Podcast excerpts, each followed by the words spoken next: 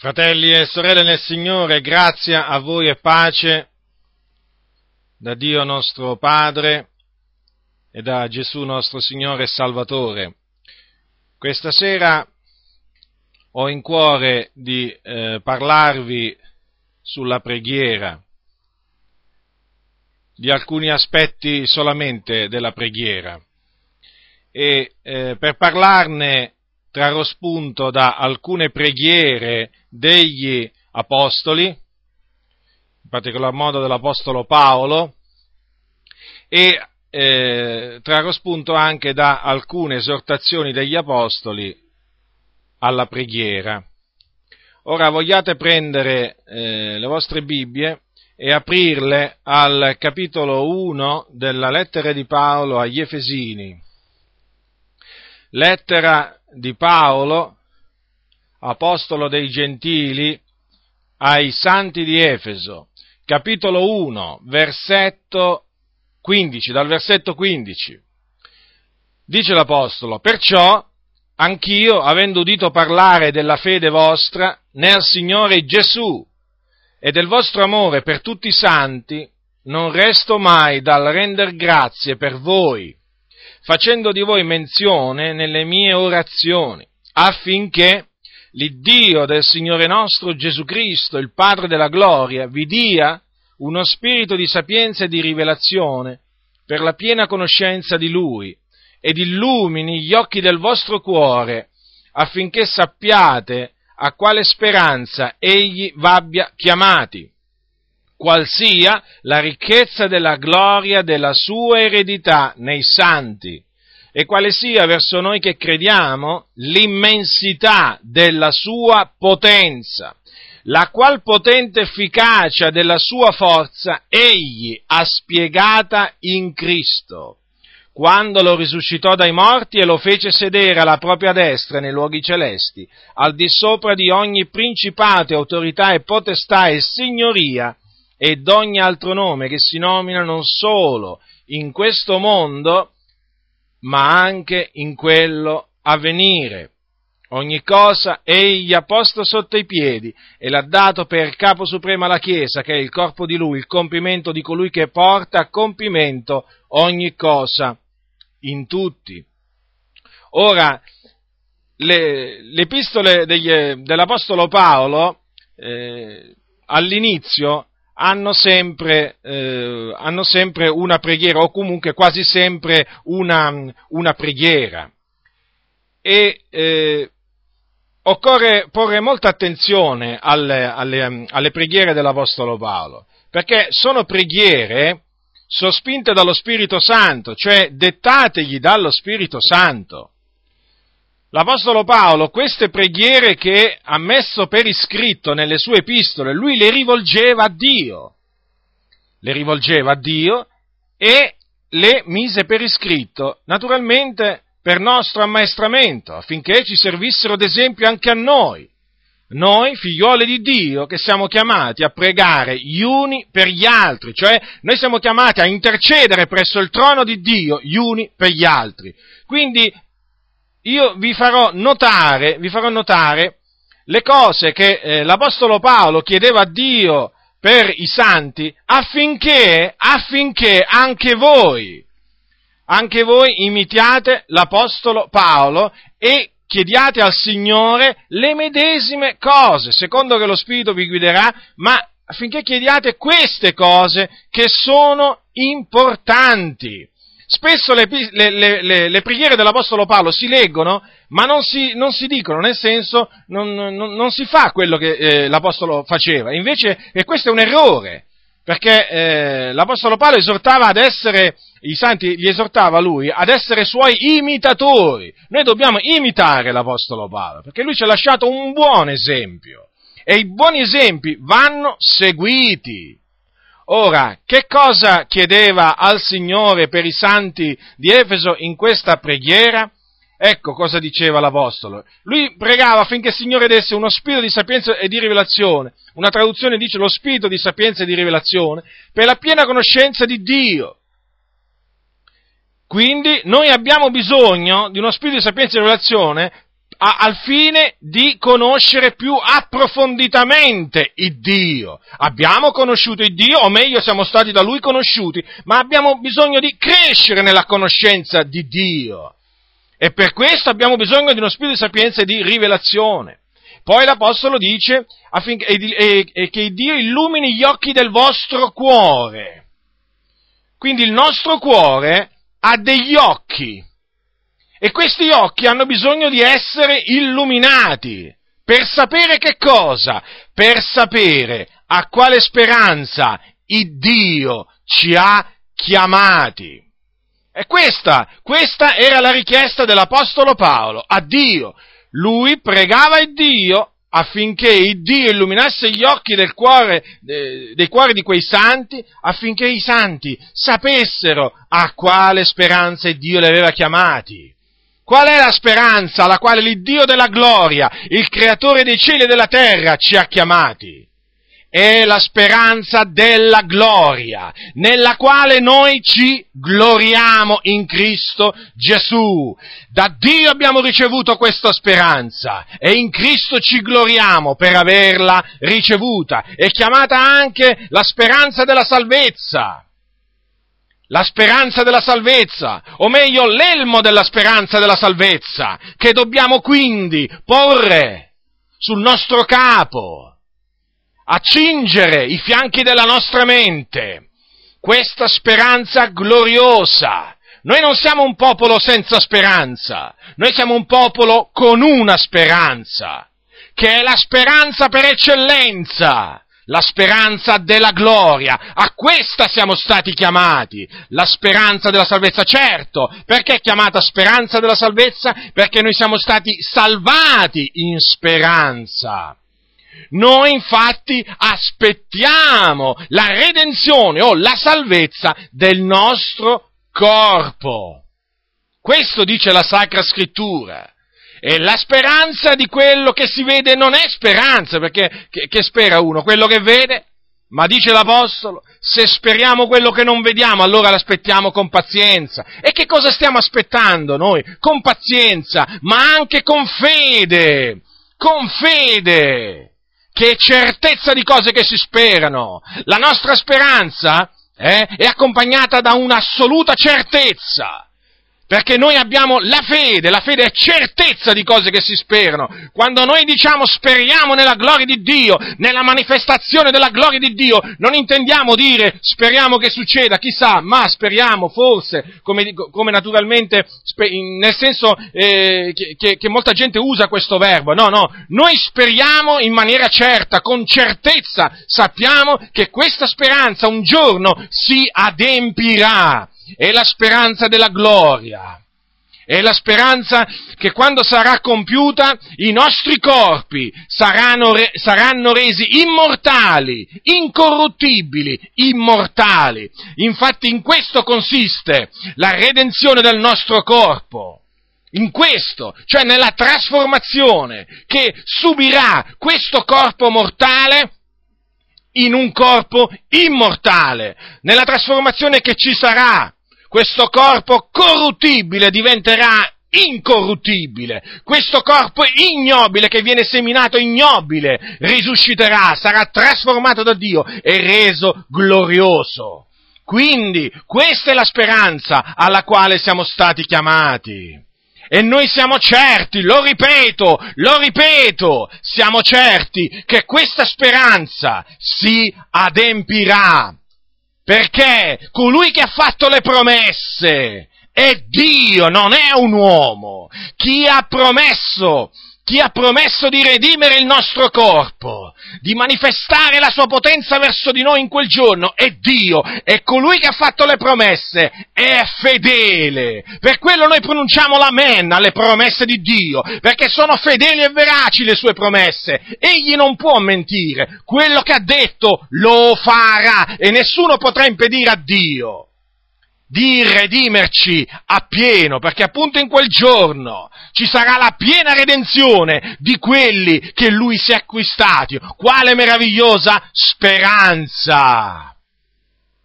Come diceva l'Apostolo Paolo ai santi di Tessalonicesi, di Tessalonica, li esortava a non essere contristati, capitolo 4 di Prima Tessalonicesi, a non essere contristati, come gli altri che non hanno speranza. Chi sono gli altri che non hanno speranza?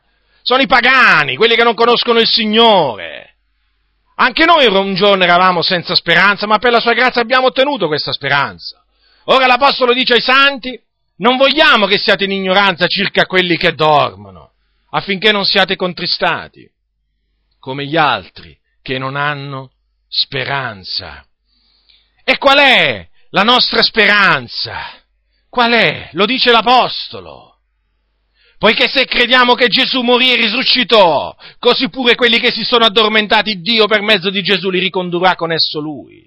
Poiché questo vi diciamo per parola del Signore, che noi viventi, i quali saremo rimasti fino alla venuta del Signore, non precederemo quelli che si sono addormentati perché il Signore stesso, con potente grido, con voce d'arcangelo e con la tromba di Dio, scenderà dal cielo e i morti in Cristo risusciteranno i primi. Poi, noi viventi, che saremo rimasti, verremo insieme con loro rapiti sulle nuvole a incontrare il Signore nell'aria e così saremo sempre col Signore.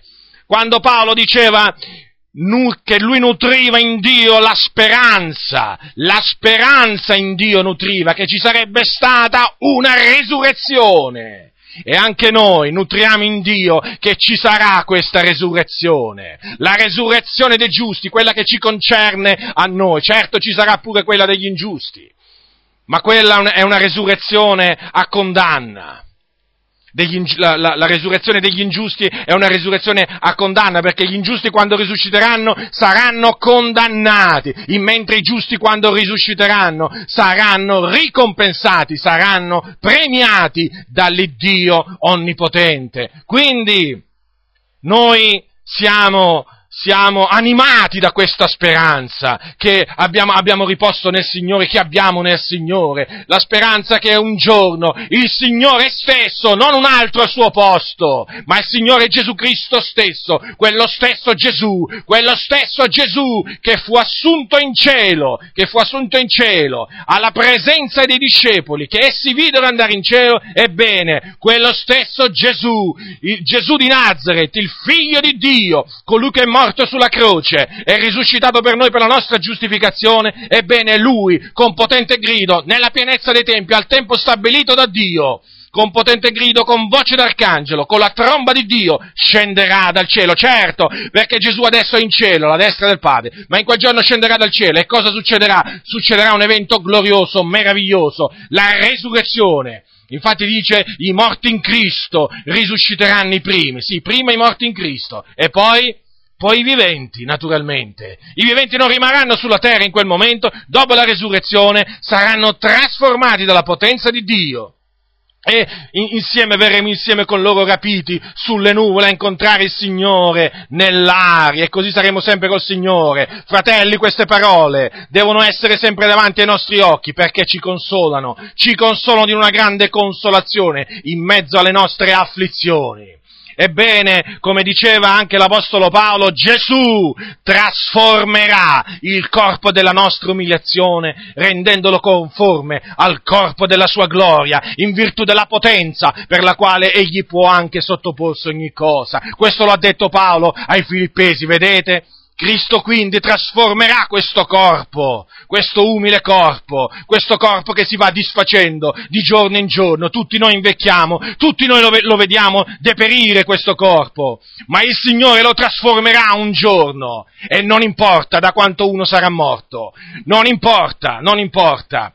Quando anche rimanesse di lui solo un granello di polvere, un granello di polvere, Dio lo risusciterà Dio lo risusciterà perché lo ha promesso.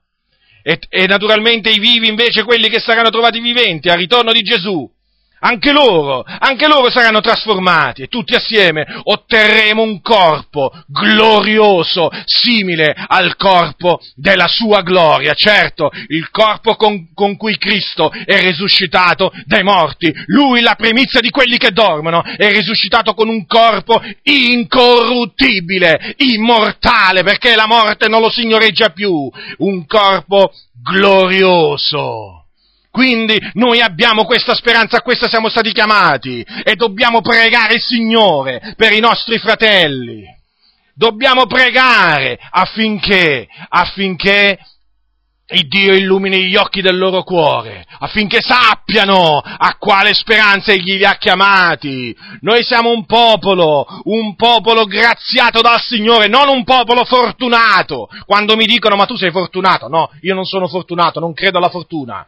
Io sono graziato, sono stato graziato. Noi siamo dei graziati, eravamo dei condannati a morte, ma il Dio ci ha voluti graziare. E quindi noi come popolo graziato dal Signore, acquistato col prezioso sangue di Cristo, dobbiamo proclamare, proclamare la speranza alla quale l'Iddio della gloria ci ha chiamati. E poi, dice l'Apostolo Paolo, affinché sappiate quale sia la ricchezza della gloria della sua eredità nei santi L'Apostolo Pietro chiama questa eredità immarcescibile. È un'eredità immarcescibile, immacolata e incorruttibile, che è conservata nei cieli. Per noi, per noi sì, per noi che siamo stati salvati dalla grazia di Dio, che siamo custoditi dalla potenza di Dio. Questa è l'eredità che Dio ha preparato per i suoi santi. E per essere, e per essere naturalmente in quel giorno in grado di ereditare tutto ciò, dobbiamo perseverare sino alla fine nella fede. Perché noi siamo eredi di Dio e coeredi di Cristo, certamente, ma per rimanere tali dobbiamo rimanere nella fede, perseverare in questa fede così preziosa che Dio ci ha allargito. Fino alla fine, fratelli. E allora sì, erediteremo, erediteremo quello che il Signore ha preparato per noi. Sapete Gesù? Noi siamo coeredi di Cristo. E sapete che Cristo è stato fatto erede di tutte le cose? Quindi se Lui è stato fatto erede di tutte le cose, noi con Lui erederemo tutte le cose. Quale eredità? Quale eredità? Siamo un popolo ricco. Siamo un popolo estremamente ricco, proclamiamolo. Abbiamo un'eredità immarcescibile, incorruttibile, immacolata. Dove? Nei cieli. Quindi, ecco perché l'animo nostro è al cielo, ecco perché abbiamo, abbiamo il cuor nostro, abbiamo, eh, abbiamo il nostro sentimento là, non abbiamo l'animo alle cose della terra, perché queste passano. Queste sono cose fugaci, ma noi, noi abbiamo l'animo, la nostra eredità che è in cielo. Là vogliamo andare. Se qualcuno non ci vuole andare, peggio per lui. Se qualcuno si tira indietro, peggio per lui. Conserviamo questa fede fino alla fine, perché per essa erediteremo la gloria lassù nel cielo. E poi dice l'Apostolo Paolo, quale sia verso noi che crediamo l'immensità della sua potenza. E naturalmente Dio questa potenza l'ha manifestata risuscitando Gesù dai morti. Noi, risusc- noi, crediamo nella risurrezione di Cristo, noi crediamo che Dio l'ha risuscitato dai morti. Noi veniamo considerati dei pazzi, perché crediamo, da molti, veniamo considerati dei pazzi, perché crediamo che Dio ha risuscitato un morto, in questo caso Gesù Cristo. Ma noi non siamo dei pazzi, noi siamo, sì, pazzi secondo il mondo, ma savi in Cristo, perché Cristo è veramente risuscitato e fu posto, fu posto in un sepolcro, fu posto in un sepolcro e alla porta di questo sepolcro fu messa una grossa pietra. Ma il terzo giorno Dio l'ha risuscitato dai morti, è uscito dal sepolcro, non è più nel sepolcro, non è più nel sepolcro. Il Dio ha manifestato la sua potenza verso Gesù, risuscitandolo dai morti. E non solo, lo ha pure fatto scendere alla sua destra, lo ha fatto sedere alla sua destra. E là gli angeli di Dio l'adorano, e là i principati, le potestà, le autorità, tutti, su tutte le signorie sono sottoposti a Lui, perché Lui ha ricevuto il nome che ha al di sopra di ogni altro nome, affinché nel nome suo si pieghi ogni ginocchio in cielo, in terra e sottoterra. Il nome di Gesù è il nome più grande che c'è. Non c'è un nome più grande di quello di Gesù. Gesù non è semplicemente, non, non è uno dei profeti, Gesù è il profeta. Gesù è il più grande il più grande dei profeti, perché lui è il figlio di Dio, lui è colui che morì e risuscitò. Chiunque viene a voi e vi viene a predicare un profeta e lo mette allo stesso livello di Gesù, quello è un impostore. Quello è un impostore, se qualcuno vi viene a dire, vi viene a predicare un profeta che avrebbe restaurato il Vangelo, a cui Dio ha rivelato qualcosa di particolare, che ave, eh, o, che, o, che, vi dicono che questo profeta ha fatto qualcosa per completare l'opera di Gesù. Guardatevi da lui come da un serpente a sonaglia, è un impostore, è un mendace, è un anticristo. Cristo morendo e risuscitato ha compiuto ogni cosa, l'opera sua è perfetta. Quindi Dio ha manifestato la sua potenza, questa sua grande potenza risuscitando Gesù Cristo. Non ci vergogniamo di proclamare la risurrezione di Cristo in questo mondo pieno di incredulità. La gente crede alle favole, preferisce credere alle favole anziché alla verità. È così, purtroppo il diavolo li ha sedotti.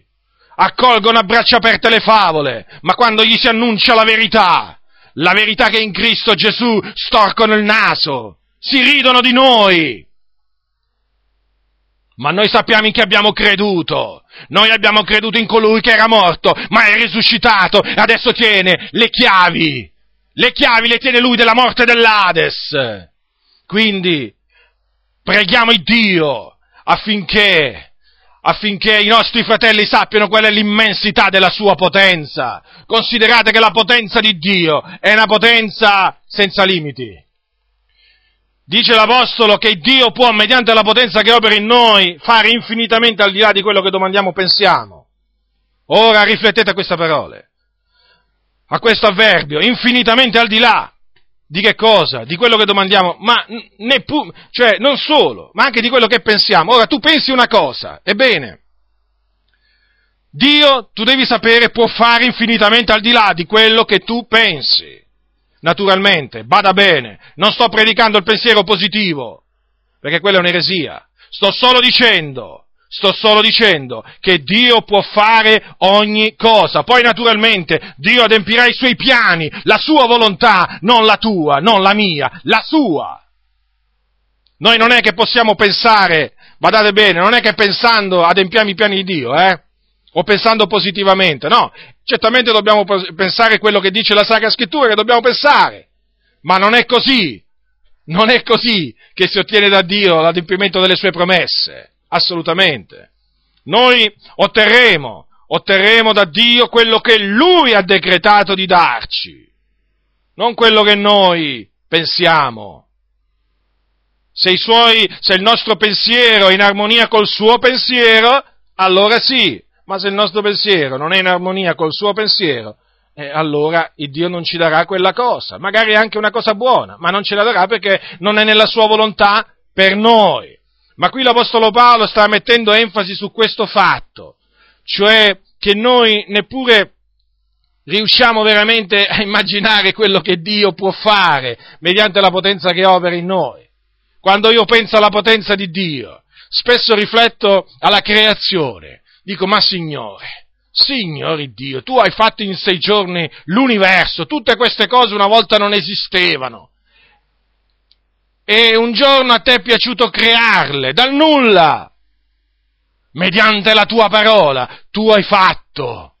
Tu hai fatto tutte queste cose, non le hai tratte da cose apparenti, da cose visibili, ma dal nulla mediante la tua potenza, ma Signore, ma quanto grande tu sei! Ma quanto grande tu sei! Veramente il nostro Dio è grande, la sua grandezza non si può investigare. Preghiamo il Signore, preghiamo il Signore affinché illumini gli occhi del nostro cuore affinché noi ci rendiamo conto quale grande Dio abbiamo, qual è l'immensità della sua potenza verso noi che crediamo.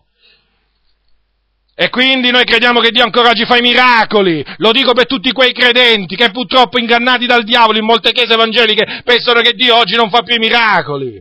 O meglio, loro dicono, sì, beh, Dio, sì, può fare dei miracoli, però il Dio non dà più i doni di guarigione, ma il Dio non dà più i doni di potenza ad operare miracoli. Ciance, avete dato retta alle ciance, svegliatevi, tornate alla parola del Signore. Voi della Chiesa dei Fratelli, voi Chiese Battiste e tante altre comunità evangeliche.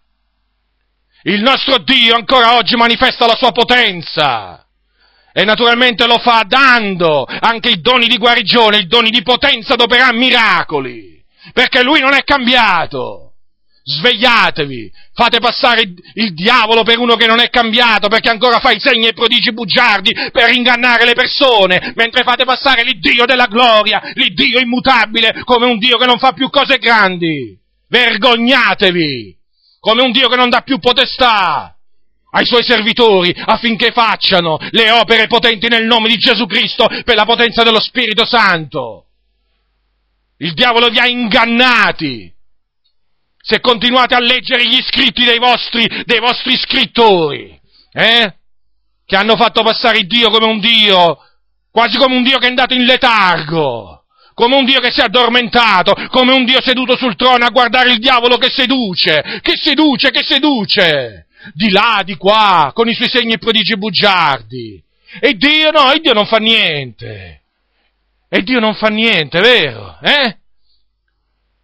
Avete veramente contorto la parola del Signore, l'avete annullata, perché il nostro Dio ancora manifesta la sua grande potenza, con miracoli e con guarigioni, perché ve lo ripeto, il tempo dei miracoli non è finito, il tempo dei doni dello Spirito Santo non è terminato.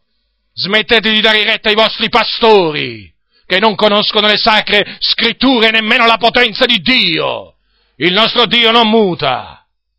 Il nostro Dio ancora oggi aggiunge la sua testimonianza alla nostra con segni, prodigi e opere potenti per confermare l'Evangelo, per strappare le anime dalla potestà delle tenebre e portarle nel regno del suo amato figliuolo. E non c'è nessuno che glielo può impedire, nemmeno voi, con le vostre bugie che vi hanno istillato nella mente. Andate a investigare le scritture e vedrete che le cose stanno così.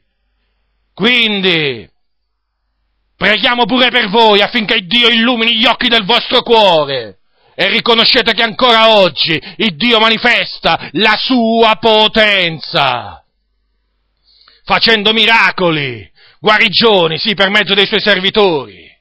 Non vedo perché il diavolo deve, il diavolo deve ancora, eh, deve ancora sedurre eh, molte e molte persone, concedendo ai suoi servitori di fare segni e prodigi bugiardi, mentre il nostro Dio dovrebbe star, starsene inerte, inerme, là, eh, seduto su un trono, a fare che cosa? Nell'ozio. Fate passare veramente il nostro Dio per un Dio che cambia, per un Dio che cambia a secondo dei tempi. Mentre il diavolo, ah, vi preoccupate, eh, sempre di mettere enfasi sui segni e prodigi bugiardi del diavolo, ma cercate la faccia del Signore affinché il Signore si manifesti a voi con potenza, voi che dormite in quelle comunità dove se uno alza un po' la voce per dare gloria a Dio, vi voltate tutti come se aveste sentito qualcuno bestemmiare. Vergognatevi, evangelici che dormite! E anche a tanti pentecostali dormono dormono assopiti. Questa parola è anche per voi, pentecostali dormienti, vi dite pentecostali, ma proprio la potenza del Signore non la conoscete. Fate di tutto per non ricercarla. Ci avete paura della potenza di Dio. Uh, come ci avete paura? Scappate. Avete paura che dicano di voi che siete matti? Eh? Avete paura del mondo, del giudizio del mondo, eh? Avete paura che si dica, oh, quelli là, Mai sentito cosa è successo? Avete paura proprio perché temete gli uomini, temete Dio invece, cercate la faccia del Signore, chiedete al Signore doni spirituali, non cercate i diplomi delle scuole bibliche, cercate la potenza di Dio, la faccia del Signore. chiedete a Dio sapienza e vedrete che il Signore si manifesterà nella vostra vita, voi che dormite.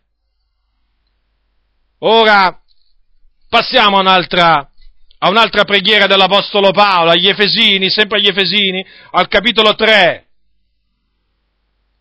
Dice così la scrittura, capitolo 3, versetto 14, Paolo.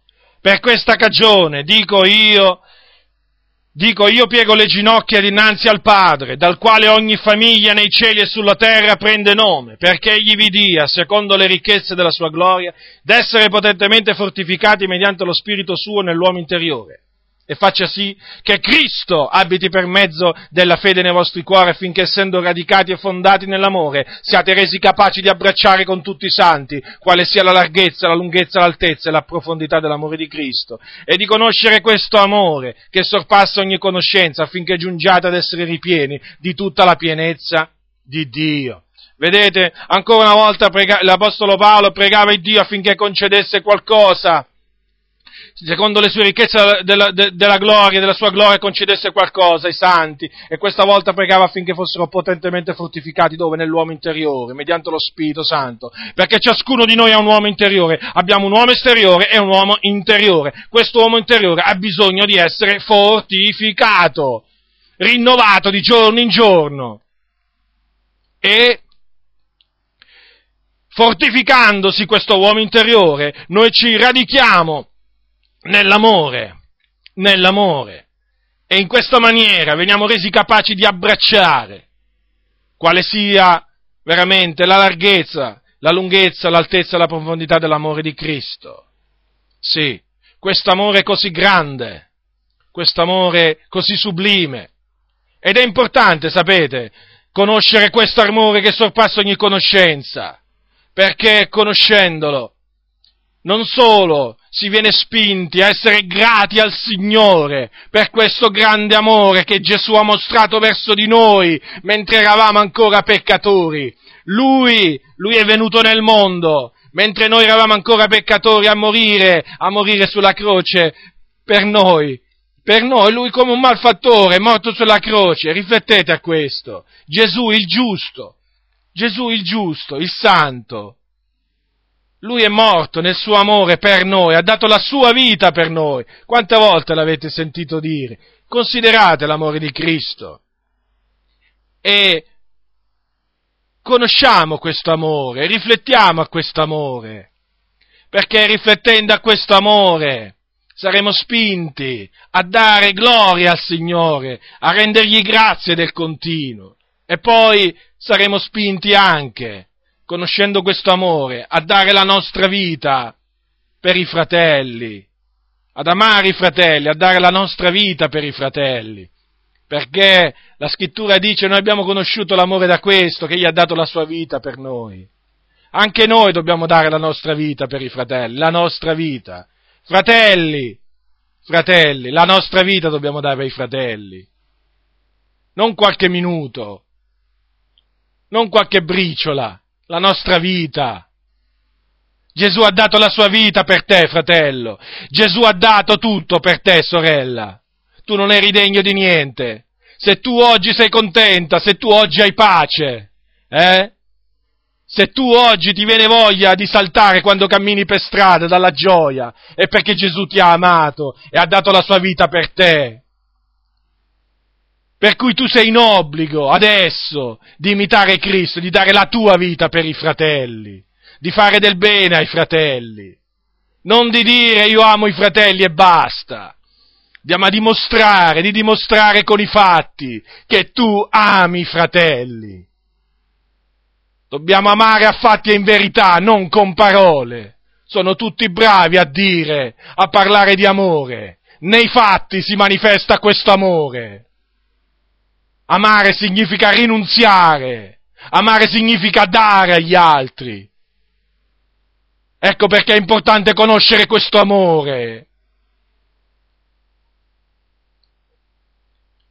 Adesso passiamo a un'altra, a un'altra preghiera che l'Apostolo, l'Apostolo faceva per, per i santi, la troviamo scritto ai Colossesi Colossesi capitolo 1, capitolo 1, versetto 9, dal versetto 9 di Colossesi, dice l'Apostolo, naturalmente include anche i suoi collaboratori, in questo caso Timoteo, quando dice, perciò anche noi dal giorno che abbiamo ciò udito non cessiamo di pregare per voi e di domandare che siate ripieni della profonda conoscenza della volontà di Dio, in ogni sapienza e intelligenza spirituale, affinché camminiate in modo degno del Signore, per piacergli in ogni cosa, portando frutto in ogni opera buona e crescendo nella conoscenza di Dio, essendo fortificati in ogni forza secondo la potenza della sua gloria,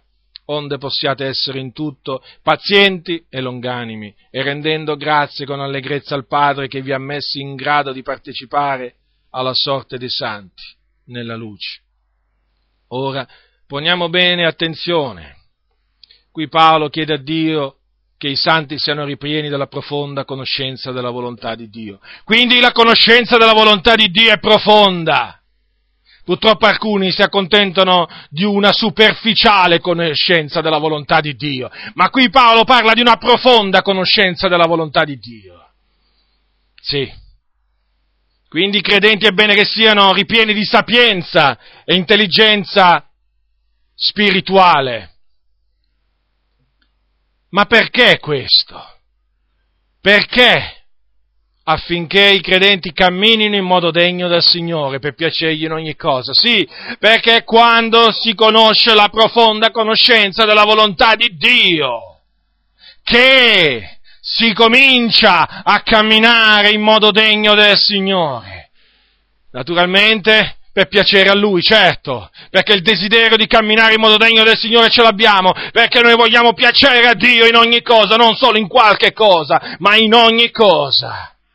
Quindi è evidente, è evidente che se non si conosce la volontà di Dio non si può camminare in modo degno del Signore, non si può piacere al Signore, non si può, non si può piacere al Signore avendo una conoscenza superficiale della sua volontà.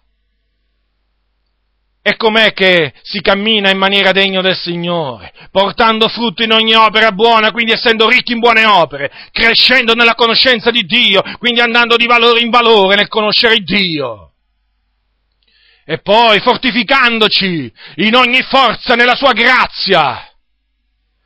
E poi, e questo naturalmente affinché possiamo essere pazienti e longanimi, e poi rendendo grazie con allegrezza, cioè contenti noi non dobbiamo rendere grazie proprio da mesti, noi dobbiamo rendere grazie con allegrezza. A chi? A Dio. Perché? Perché ci ha messo in grado di partecipare alla sorte dei santi nella luce. Che meravigliose parole! Che meravigliose parole! Dio ci ha messo in grado! Il Dio ci ha messo in grado di fare che cosa? Di partecipare alla sorte dei santi luce. Quindi se oggi noi siamo nella luce, noi siamo nella luce lo dobbiamo a Dio, al Padre, perché a Lui così è piaciuto.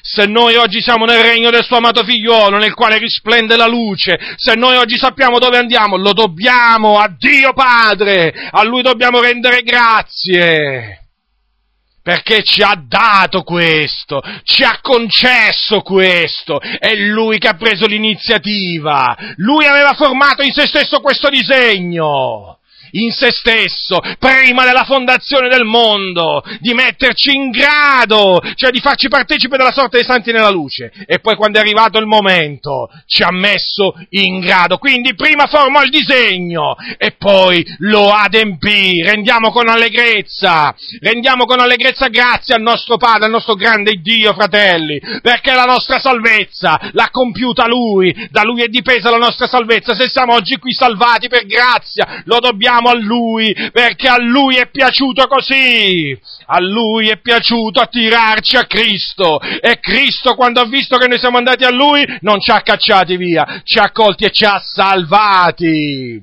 Diamo grazie al Signore, anche in questa maniera si cammina in maniera degna del Signore, rendendo grazie a Dio per questa ragione. Oggi quando, oggi quando eh, si sentono alcuni fratelli rendere grazie a Dio, sembra quasi che, sembra quasi che si, siano stati salvati perché, perché è dipeso da loro, è dipeso da loro, cioè eh, sembra quasi che Dio, che Dio aspettava che Dio aspettava, che Dio non faceva proprio niente per salvarli, poi è arrivato il giorno in cui questi fratelli hanno detto Signore, Signore mi arrendo, Signore salvami. Sembra quasi che il Signore non ha fatto niente prima che loro, prima che loro invocassero il Signore si prendono in un certo senso una parte della gloria. A voi fratelli, imparate a rendere grazie a Dio nella maniera giusta, rendendogli grazie, che a Lui è piaciuto farvi grazia e che se non fosse stato per Lui, voi ora sareste all'inferno assieme a miliardi e miliardi di persone. Là sareste voi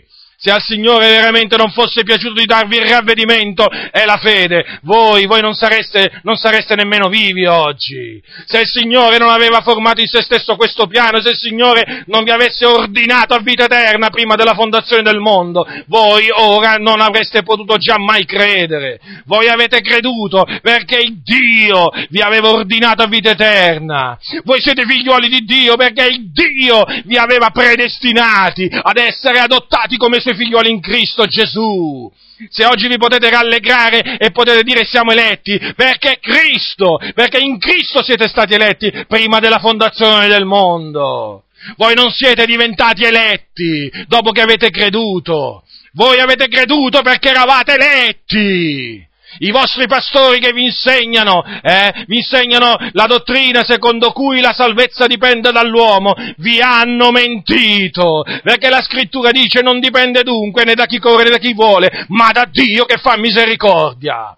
Lui vi ha dato di credere, da Lui avete ricevuto la fede senza chiedergliela. Voi non avete detto a Dio, Signore dammi la fede così io credo, no. Il Dio vi ha dato la fede per farvi credere, quindi rendete, grazie a Dio, date a Dio tutta la lode e la gloria. Perché voi non meritevate nulla, questo sì, ah, lo riconoscete, voi non meritevate nulla, sì, sì, però da come parlate sembrate che qualcosa abbiate meritato, sì, perché? Perché voi avete creduto, quindi avete meritato di essere salvati, no, no, no, no, no, no, no, no, no, no, no, assolutamente non è così. Voi siete stati salvati perché Dio vi ha dato la fede, perché a Lui è piaciuto salvarvi. È molto semplice, perché a voi è stato dato rispetto a Cristo di credere in Lui. Quindi, quindi riconoscete, riconoscete che se oggi siete nel regno di Dio, lo dovete, lo dovete a Dio, perché a Lui, Lui aveva prestabilito, così, sì, prestabilito o meglio, preordinato. Queste parole non piacciono a tanti pastori. Questi pre a tanti pastori non piacciono. Invece a me sono graditi perché sono nella parola del Signore. E questi pre stanno a indicare che Dio avanti la fondazione del mondo ti ha ordinato a vita eterna, fratello, ti ha predestinato ad essere adottato come suo figliuolo ti ha predestinato ad essere salvato mediante il sangue di Cristo. Quindi rallegrati e rendi grazie con allegrezza al Padre. Quindi questa è la nostra preghiera. Dobbiamo pregare Dio affinché, affinché ecco, i santi siano ripieni della profonda conoscenza della volontà di Dio, in ogni sapienza e intelligenza spirituale. Ecco, la, la, la ragione per cui vogliamo questo, affinché camminino in modo degno del Signore. Il nostro Signore, il nostro Signore ci ha salvati non affinché noi vivessimo per noi stessi, affinché noi facessimo i nostri porci comodi. No, no, il Signore ci ha salvati affinché noi fossimo santi e irreprensibili. Affinché noi in questo mondo di tenebre eh, lo onorassimo, lo onorassimo giorno e notte perché lui ci ha comprati, siamo suoi, noi non apparteniamo a noi stessi, quindi onoriamolo il Signore a fatti e in verità, non a parole. Camminiamo camminiamo in modo degno del Signore. E quindi, fratelli, è importante anche, anche questa preghiera. Diciamola al Signore, diciamola. Io quando scoprì queste preghiere nella parola del Signore mi misi a farle per me e per gli altri. E devo dire che il Signore ha operato potentemente, a Lui sia sempre la lode e la gloria. Sì, sempre a Lui. Adesso vediamo un'altra preghiera, Paolo ai Filippesi, sempre una preghiera di Paolo ai, Fili- ai Filipp- eh, però ai Filippesi questa volta, al capitolo 1, capitolo 1, versetto 9. Filippesi, capitolo 1, versetto 9. Dice l'Apostolo Paolo, e la mia preghiera è che il, nos- il, vostro amore sempre più abbondi in conoscenza e in ogni discernimento, onde possiate distinguere fra il bene e il male. O, appro- uh, dice così, onde possiate approvare le cose migliori, un'altra traduzione affinché siate sinceri e irreprensibili per il giorno di Cristo, ripieni di frutti di giustizia, che si hanno per mezzo di Gesù Cristo, a gloria e lode di Dio. Ora, notate bene, che affinché i santi siano trovati sinceri e irreprensibili nel giorno di Cristo, cioè nel giorno che Gesù ritornerà dal cielo, eh, badate bene, eh, bisogna, bisogna che il nostro amore, bisogna che l'amore dei santi abbondi in conoscenza e in ogni discernimento eh sì, perché è solo in questa maniera che possono distinguere tra il bene e il male. Quindi l'amore, l'amore va accompagnato con la conoscenza, il discernimento. Il nostro amore non è un amore cieco, nel senso una, un amore che si manifesta così, senza conoscenza, senza discernimento, no? Il nostro amore deve essere un amore eh, che si basa sulla conoscenza, sul discernimento. Perché se no, perché se no, se non, se non, se non è così, noi ci metteremo ad amare il male.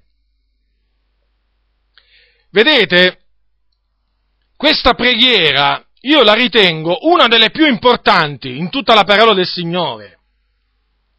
E poi è una, è una preghiera è una preghiera che ogni qualvolta io leggo mi rendo conto di quanto bisogno ce ne sia oggi in mezzo alla Chiesa. Ci sia bisogno di pregare in questa maniera. Ma perché? Perché l'amore non abbonda proprio in conoscenza e neppure in discernimento. È una cosa triste. Oggi è, è, è proprio per questo che tante chiese non distinguono fra il bene e il male, accumulano il bene col male, il male col bene, chiamano bene male, male bene, come se niente fosse.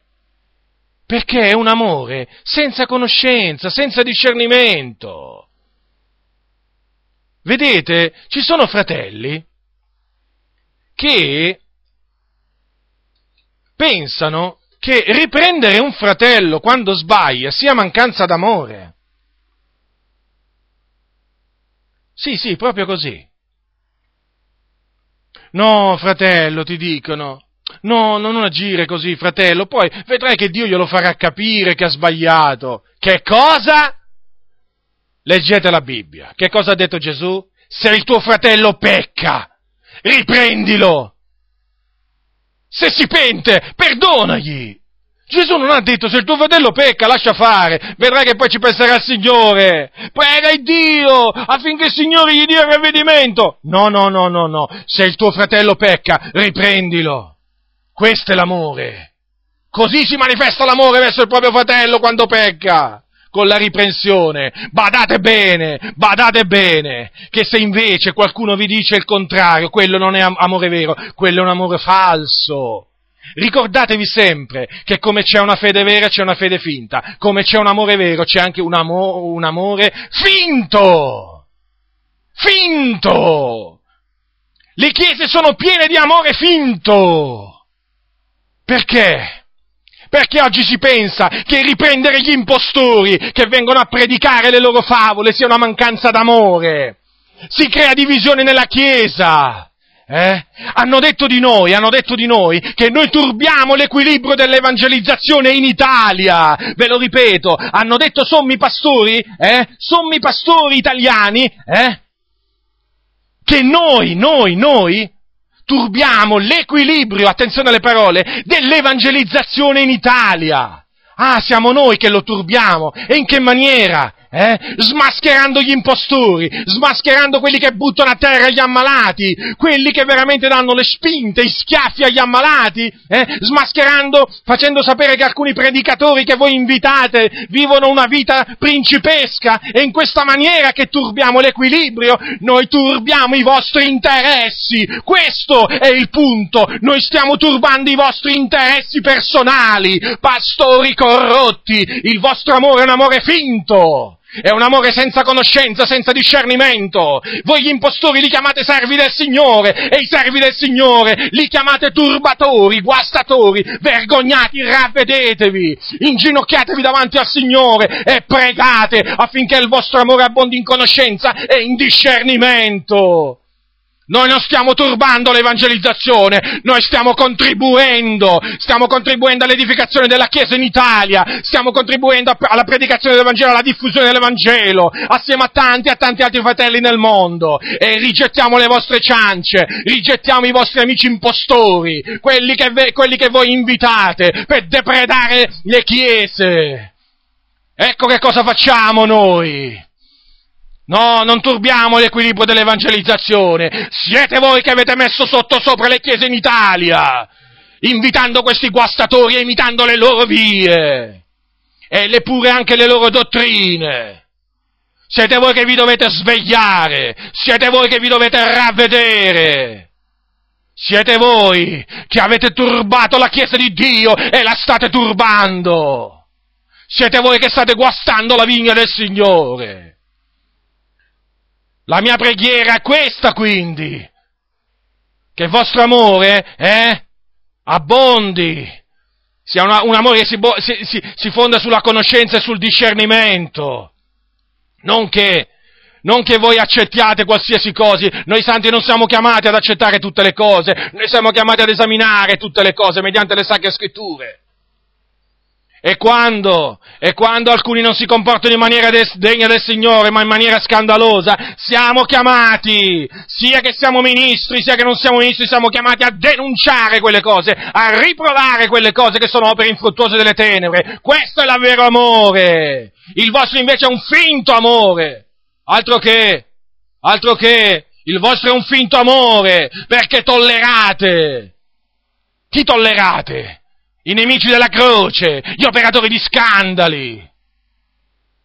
Però siete intolleranti verso di noi, eh? Eh sì, lo capisco, lo capisco, io lo capisco perfettamente, al posto vostro, eh, anch'io parlerei così, ma grazie a Dio non sono al posto vostro, sono da questa parte. E vi dico di venire da questa parte, perché voi siete dalla parte sbagliata. Siete amici del mondo, e nemici di Dio, questa è la verità. Dura e cruda, ma è così. E molti lo sanno, ma hanno paura di parlare. Quindi, non è mancanza di amore, quello di riprendere gli operatori di scandali, di mettere in guardia i fratelli dagli operatori di scandali, dai lupi. Ma allora anche Gesù non aveva, aveva mancanza d'amore. Gesù metteva in guardia i suoi discepoli dai lupi, dai falsi profeti, eh? Anche lui aveva mancanza d'amore verso i suoi discepoli. Ah, questo non lo potete dire, eh? Però di noi lo potete dire. Eh sì, perché noi siamo nessuno. Sconosciuti, eppure ben conosciuti. Quindi, L'amore, fratelli, l'amore, il vero amore, l'amore che abbonda in conoscenza e in discernimento, quello che purtroppo è raro oggi nelle comunità, eh, riprende, smaschera le opere infruttuose delle tenebre, mette in guardia i fratelli dagli operatori di scandali. Con amore, certo, ma lo deve fare. Il vero amore agisce così. Il falso amore invece chiude gli occhi, chiude le orecchie. Quando voi incontrate dei fratelli che si turano gli orecchi, eh? che si turano gli orecchi, eppure gli occhi. Eppure gli occhi. Ci sono fratelli che si sono rifiutati persino di vedere i video che noi abbiamo messo su, in internet per smascherare questi cianciatori che arrivano dall'America. Ma ditemi un po', ma ditemi un po', ma questi proprio non hanno amore. Non hanno amore. Quindi, fratelli, per poter distinguere il bene dal male, approvare le cose migliori, il vostro amore deve essere deve abbondare in conoscenza e in discernimento. E quindi pregate il Signore, voi stessi per voi e anche per gli altri. E anche per gli altri. Perché purtroppo, ve lo ripeto, oggi c'è un'idea dell'amore in mezzo alle chiese sbagliata. La scrittura dice così chiaramente, Paolo ai Corinzi, la carità gioisce con la verità, la carità non gode dell'ingiustizia. Ma com'è che questi predicatori godono dell'ingiustizia? Godono, godono, godono! E nessuno dice niente! Come se fosse normale godere dell'ingiustizia! Ho visto Benin prendere in giro un ammalato! Mi si è spezzato il cuore davanti a migliaia di persone! lo hanno visto in milioni, lo abbiamo fatto sapere in Italia. Ma è normale. Ma vi chiedo, ma è normale che un ammalato, uno che non può parlare, eh, va avanti per guarigione, perché cerca guarigione. Ma è normale che colui che si dice servo del Signore, che è lì per servire, ma è normale che lo prenda in giro davanti a tutti per una cravatta che non gli piaceva a lui. Ma è normale questo, fratelli scrivetemi, telefonatemi, fatemelo sapere, ma è normale. Se là c'eravate voi, era normale. Se c'era vostro papà, vostra mamma, vostro figlio muto, che Benin prendeva in giro perché non gli piacevano le scarpine, era normale. Era normale. Per tanti fratelli è normale. Per tanti pastori è normale, non c'è niente di male. Alcuni dicono è divertente. Vergognatevi. Vergognatevi. Chiamate il male bene, il bene male. Vi dovete ravvedere. Vi dovete ravvedere voi veramente che chiudete gli occhi. Chiudete gli occhi, chiudete le orecchie perché non amate la giustizia. Il vostro è un amore finto. È un amore, è un amore finto appunto perché gode dell'ingiustizia io quando ho visto quella scena mi si è spezzata il cuore.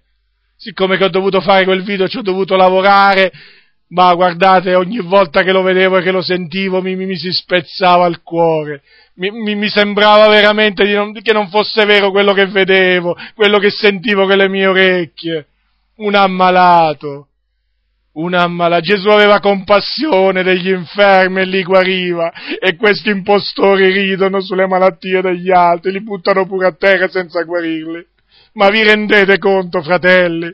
Ma vi rendete conto? Non c'è amore, non c'è amore, quello che c'è è finto. È finto, perché solo un amore finto ti può dire, hai visto? Hai visto? È divertente. Sì, perché la cosa vergognosa è che migliaia di persone in quell'auditorio a vedere e sentire Bennina agire in quella maniera verso quella, veramente quella persona, veramente si sono messi a ridere. Invece di piangere, invece veramente di salire sul pulpito e dirgli vattene via, impostore, vattene via. Voi, voi che invitate Benin, andatevi a vedere questo video e voi che non l'avete ancora visto andatelo a vedere e poi mi venite e poi ditemi, poi scrivetemi, fatemi sapere. Ecco perché dico non c'è amore per la verità, non c'è amore, c'è amore sì per il male. Ah, quello ce n'è tanto, ma per la verità ce n'è ben poco, ma grazie a Dio, grazie a Dio che l'amore non si è estinto, l'amore vero. Ci sono fratelli che amano il Signore e che resisteranno fino a, fino a che avranno un alito in, in vita in faccia a questi a questi impostori. Quindi, fratelli, per tornare a questo argomento, è importante che l'amore nostro abbondi in conoscenza e in ogni discernimento per poter distinguere tra il bene e il male e finché in quel giorno, quando Gesù apparirà, noi possiamo essere trovati santi e irreprensibili nel suo, nel suo cospetto, ripieni di frutta di giustizia, cioè avere una vita giusta, avendo una vita giusta. E tutto questo per mezzo di Cristo, alla gloria di Dio. Ora passiamo ad un altro ad, un altro, eh, ad un'altra preghiera, anche se non c'è scritto che in questo caso l'Apostolo Paolo pregò, però voglio citarvi questo, esempio perché mi pare, mi pare, significativo e anche eh, collegato a questo, a questo argomento. Ora, voi sapete che i Galati, i credenti della Galazia, erano rimasti ammaliati perché alcuni erano entrati tra di loro e avevano perturbato li avevano sconvolti predicando la circoncisione, l'osservanza della legge come mezzo per essere salvati. Ora, eh, l'Apostolo Paolo, eh, avendo, avendo, saputo questo, li ha ammoniti, li ha ammoniti severamente e al capitolo 4, versetto 8 dei Galati dice così, in quel tempo è vero, non avendo conoscenza di Dio, voi avete servito a quelli che per natura non sono dei, ma ora che avete conosciuto Dio, o piuttosto che siete stati conosciuti da Dio, come mai vi rivolgete di nuovo ai deboli e poveri elementi ai quali volete di bel nuovo ricominciare a servire?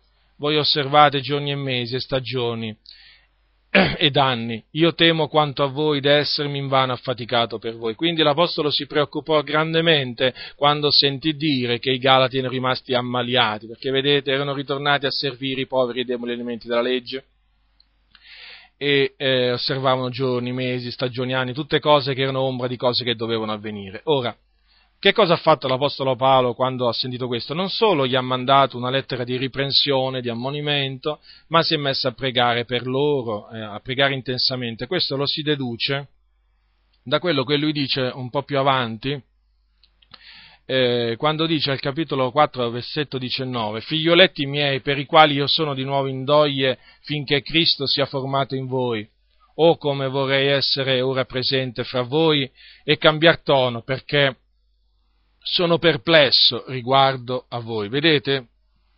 L'Apostolo Paolo era, eh, cioè quando seppe questo, gli vennero a mo, a mo di, per, diciamo, come, eh, gli vennero le doglie, in, in, cioè come a una donna vengono le doglie quando arriva l'ora del parto, ecco, così l'Apostolo Paolo, così l'Apostolo, l'Apostolo Paolo entrò in una situazione spirituale paragonabile a quella di una donna, eh, diciamo, con, ehm, con, con, le doglie. Infatti dice sono di nuovo in doglie in, eh, finché Cristo sia formato in voi. Certo, perché lui si mise a pregare intensamente, si mise a pregare intensamente affinché i Galati potessero eh, rientrare in loro stessi eh, e riconoscere eh, la, la, verità.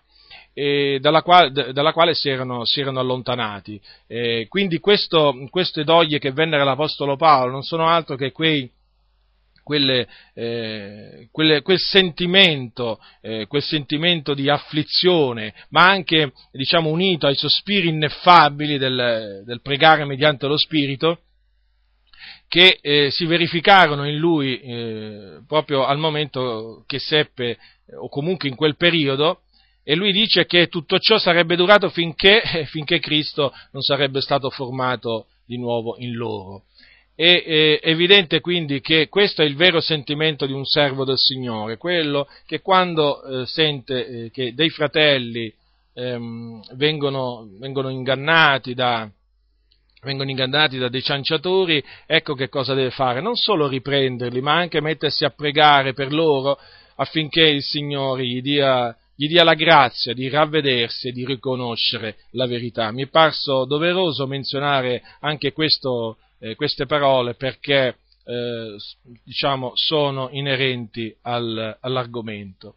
Adesso vorrei parlarvi, eh, sempre prendendo spunto dagli scritti del, degli Apostoli, eh, delle cose eh, che gli Apostoli esortavano, per le quali gli Apostoli esortavano a pregare. Anche questo è importante perché così almeno noi, eh, quando ci mettiamo in preghiera, sappiamo, sappiamo certo nei limiti, nei limiti, della nostra conoscenza, è chiaro, perché ci sono delle cose che noi non possiamo sapere, ma ci sono anche queste cose che noi sappiamo e quindi queste cose le dobbiamo, sono per noi e le dobbiamo mettere, le dobbiamo mettere in pratica.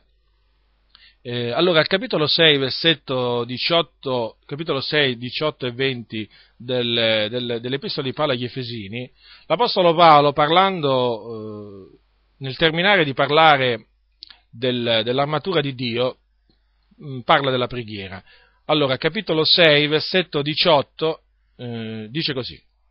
Orando in ogni tempo per lo Spirito con ogni sorta di preghiere e di supplicazioni e a questo vegliando con ogni perseveranza e supplicazione per tutti i santi ed anche per me a ciò che mi sia dato di parlare apertamente per far conoscere con franchezza il mistero dell'Evangelo per il quale io sono ambasciatore in catena, affinché io lo annunzi francamente come conviene che io ne parli. Quindi noi credenti siamo chiamati a, eh, a, noi ci è ordinato di eh, vegliare e di pregare per tutti i santi con ogni sorta di preghiera e supplicazione e anche per coloro che predicano l'Evangelo, che sono stati chiamati a predicare l'Evangelo, che sono stati mandati a predicare l'Evangelo dal nostro, dal nostro Signore.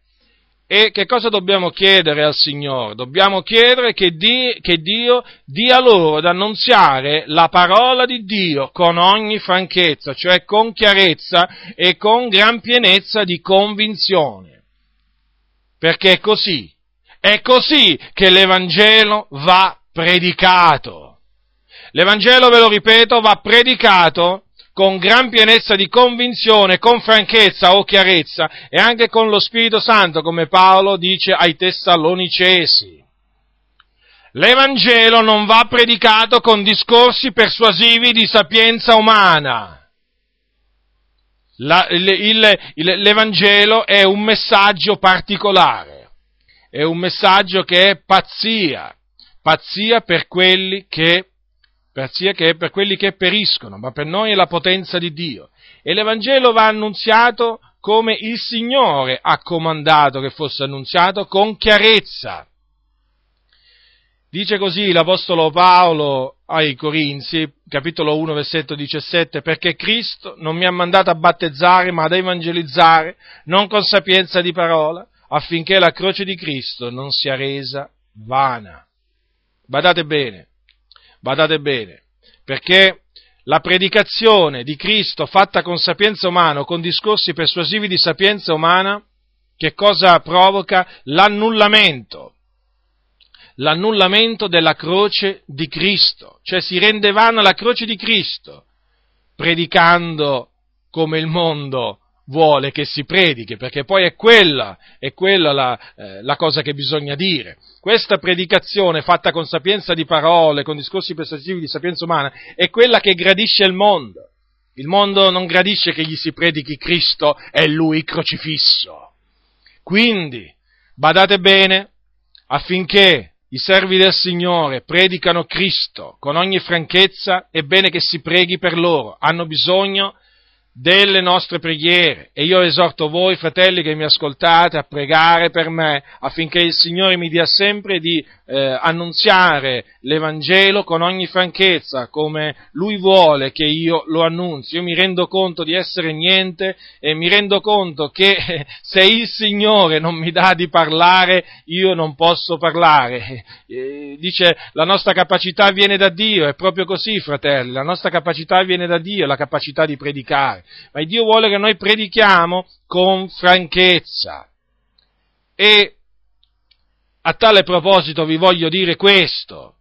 L'Evangelo non va predicato con le battutine, con le risate, non va predicato con le barzellette, non va predicato con la filosofia, mescolando il sacro col profano. Oggi purtroppo in tanti pulpiti si sente predicare un Evangelo che è lontano parente di quello che predicavano Gesù e gli Apostoli, irriconoscibile. Io quando sento certi pastori, cioè io quando sento certi pastori mi vergogno, ma mi vergogno di essere un evangelico, mi vergogno, perché dico ma com'è possibile?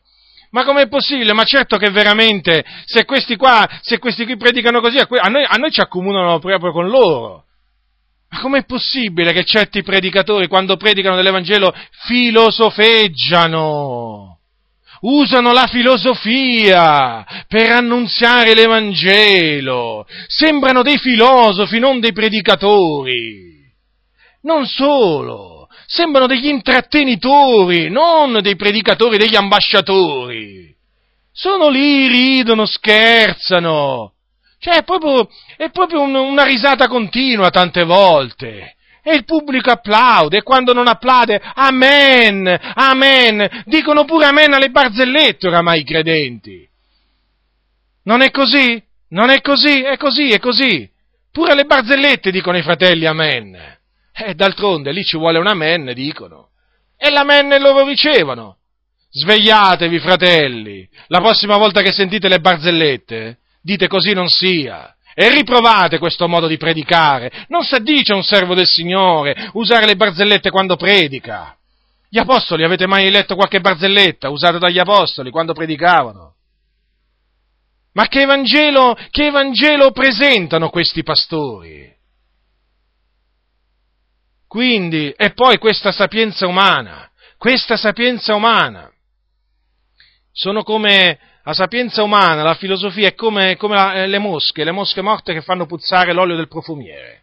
Non c'è nulla da fare. Non c'è nulla da fare, il messaggio puro dell'Evangelo comincia a puzzare. Comincia a puzzare quando lo si riempie con la filosofia, con le battute, barzellette. Ma è un predicatore, è un ambasciatore di Cristo. Deve predicare ai perduti, sta predicando a delle persone che stanno andando all'inferno, non che stanno andando in vacanza, che stanno andando all'inferno. E l'inferno è un luogo di tormento, dove c'è un vero fuoco, che, che ne dicono alcuni. Un vero fuoco. Lì la gente non ride, lì la gente piange, non scherza. Lì non raccontano le barzellette all'inferno. Piangono e stridono i denti. E così sarà per sempre. Ora, L'unico messaggio che può salvare queste persone da questo orribile fine è l'Evangelo della gloria, l'Evangelo della grazia di Dio.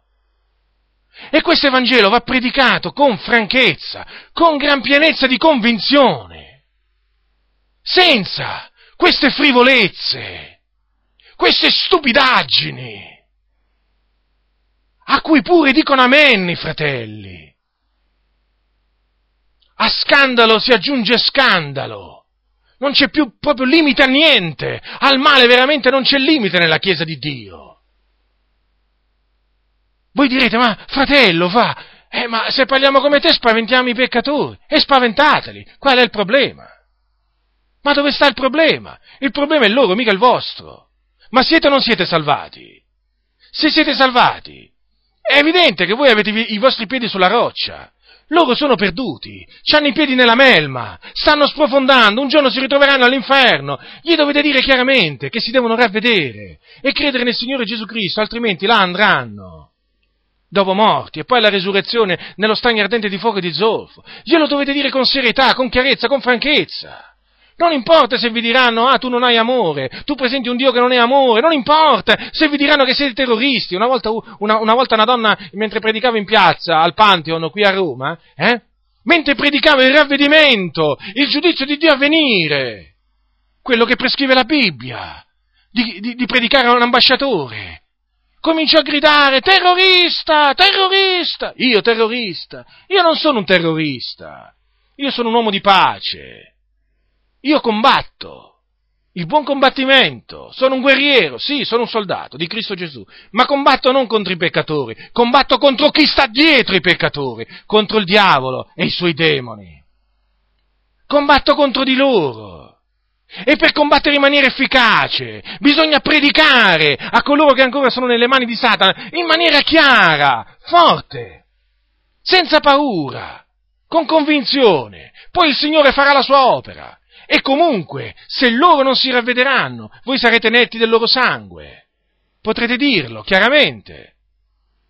Quindi, l'Evangelo a giusta ragione va predicato con franchezza, senza paura della reazione di coloro che ci ascoltano.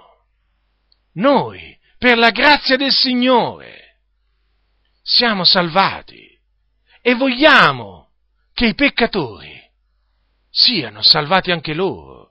Noi non vogliamo che loro periscano, ma sappiamo che affinché siano salvati devono sentire un messaggio, uno solo. Ravvedetevi e credete nell'Evangelo della grazia di Dio, altrimenti perirete. E poi, vedete, ci sono dei predicatori che quando, che quando annunziano l'Evangelo mi fanno una rabbia, ma mi fanno una rabbia, girano attorno alle cose. Ci girano attorno, ma l'avrete notato sicuramente anche voi. Vietato menzionare tormento eterno. E sì, perché loro hanno dei paletti, quando vanno sul pulpito, oltre ad avere l'orologio davanti, perché loro sono guidati dall'orologio, perché la predica deve durare 20-25 minuti, al massimo 30, quindi si mettono un bel orologio davanti, Loro sono guidati dall'orologio, i predicatori guidati dall'orologio, questi sono. Che fanno? C'hanno loro, si sono fatti i paletti. Di questo non devo parlare, di questo neppure, di quest'altro sì, però in maniera cauta. Si sono fatti sti paletti e quando li sentite parlare, spesso, e questa è una cosa sotto gli occhi di tutti, anzi alle orecchie di tutti, non arrivano al dunque. E se ci stanno per arrivare, proprio nel momento che ci stanno per arrivare, scansano, a, diciamo, passano oltre. Aggirano l'ostacolo, perché per loro è un ostacolo. Ma cari fratelli, ma care sorelle, ma quelli sono ambasciatori di Cristo. Ma quelli non possono essere ambasci- chiamati ambasciatori di Cristo, messaggeri del Signore, predicatori di che cosa? Di quello che vogliono i loro capi, la loro denominazione, il loro statuto, ma non predicatori del Vangelo. Non gli, mai, non gli, si sente mai, menzionare il termine fuoco eterno. D'altronde, per alcuni non è fuoco che lo citano a fare. Dovrebbero stare lì a dire, ma no, ma non è vero fuoco, insomma, si troverebbero in imbarazzo, quindi tagliano corto, non lo menzionano proprio il fuoco eterno menzionano la perdizione, sì, il termine perdizione lo menzionano ancora. Però anche il, il, il, verbo ravvedetevi non è che sia usato tanto, non è che va tanto per la maggiore, eh? Ma poi c'è un'altra cosa che questi pastori, cioè, c'è un'altra cosa per cui mi indigno e mi rattristo quando sento questi pastori, che quando predicano ai peccatori si includono tra i peccatori. Cosa vuoi dire? Ve lo spiego. Quante volte vi è capitato di sentire uomini e donne che vivete ancora lontano da Dio, ci dobbiamo ravvedere davanti a questo Dio santo. Dobbiamo aprire il nostro cuore a Gesù. Dobbiamo chiedere perdono dei nostri peccati al Signore. Ma non è così che si predica ai peccatori ai peccatori. Gli si predica dicendo, voi dovete ravvedervi. L'Apostolo Pietro, gli Apostoli, non predicavano in questa maniera ai peccatori. Non dicevano noi, dicevano voi. Vi ricordo che l'Apostolo Pietro, il giorno della Pentecoste, scongiurava i giudei dicendo loro, salvatevi da questa perversa generazione. Ve lo ripeto, salvatevi! Ecco che cosa diceva l'Apostolo Pietro. Non diceva salviamoci, perché stava parlando ai peccatori. Che cos'è questo modo di parlare? Ci dobbiamo ravvedere? Ma che cos'è? Ma chi state parlando? Evidentemente vi dovete ravvedere pure voi. Fatelo presto. Fatelo presto! Evidentemente siete ancora perduti, pastori, che dite ci dobbiamo ravvedere. Ah sì! E allora predico il ravvedimento pure a te. Ravvediti, pastore. Ravvediti. Una volta che ti sei ravveduto, di agli altri di ravvedersi. Come? Ancora non ti sei ravveduto? Dopo diecimila volte che hai detto ci dobbiamo ravvedere, ancora non ti sei ravveduto tu? Ma ravvediti! E poi predica il ravvedimento. Questo Dio vuole. Devi dire, peccatore, ascoltami tu, ascoltami molto bene tu, pastore, eh? Che sei uscito da una scuola biblica, eh? Che ti hanno indottrinato per bene, eh? Che non hai magari sentito mai parlare in questa maniera. Ascoltami molto bene, tu devi dire peccatori, ravvedetevi e credete all'Evangelo, salvatevi da questa perversa generazione, aprite il vostro cuore all'amore della verità altrimenti perirete. Questo gli devi dire. Il cuore lo devono aprire loro se tu sei un credente, non te. Tu l'hai già aperto, o meglio, te l'ha già aperto il Signore. Quindi vi ho voluto dire pure questo, perché vi, vi posso assicurare che un predicatore, un pastore che, dite, che dice ai peccatori ravvediamoci, non sta predicando l'Evangelo con franchezza e con pienezza di convinzione come vuole la Sacra Scrittura ma dove mai leggete che l'Apostolo Paolo ai peccatori gli diceva ravvediamoci, crediamo? Ma quando mai? E Gesù Che diceva Gesù? Ravvedetevi e credete all'Evangelo. E Giovanni Battista? Razza di vipere! Chi va insegnato a fuggire dall'ira venire? Avete capito bene? Giovanni Battista dava delle vipere a quelli che lo ascoltavano, ai farisei e sadducei che andavano a lui. Ma che non aveva paura Giovanni Battista di offenderli? No, non aveva paura, era la verità, perché non è che lui li offendeva. Lui diceva la verità sul loro conto, come Gesù quando diceva ipocriti, razza di vipere, diceva ai farisei, stolti, guide cieche. Eh, diceva quello che erano. Non è che Gesù li calunniava, li denigrava. Voi non è che non è che condannate i peccatori se cominciate a dire loro ravvedetevi, voi state facendo quello che Dio vi comanda di fare se è il Signore che vi ha comandato di predicare, se siete stati chiamati dal Signore. Perché se non siete stati chiamati dal Signore è evidente che voi è chiaro che vi trovate in questa condizione, in questa condizione così penosa, così penosa. Mi dicono dei fratelli che assistono a dei culti eh, dove non si capisce il pastore a chi sta parlando quando sta evangelizzando. Non si capisce. Non si capisce se sta parlando ai peccatori, ai santi, è una confusione terribile.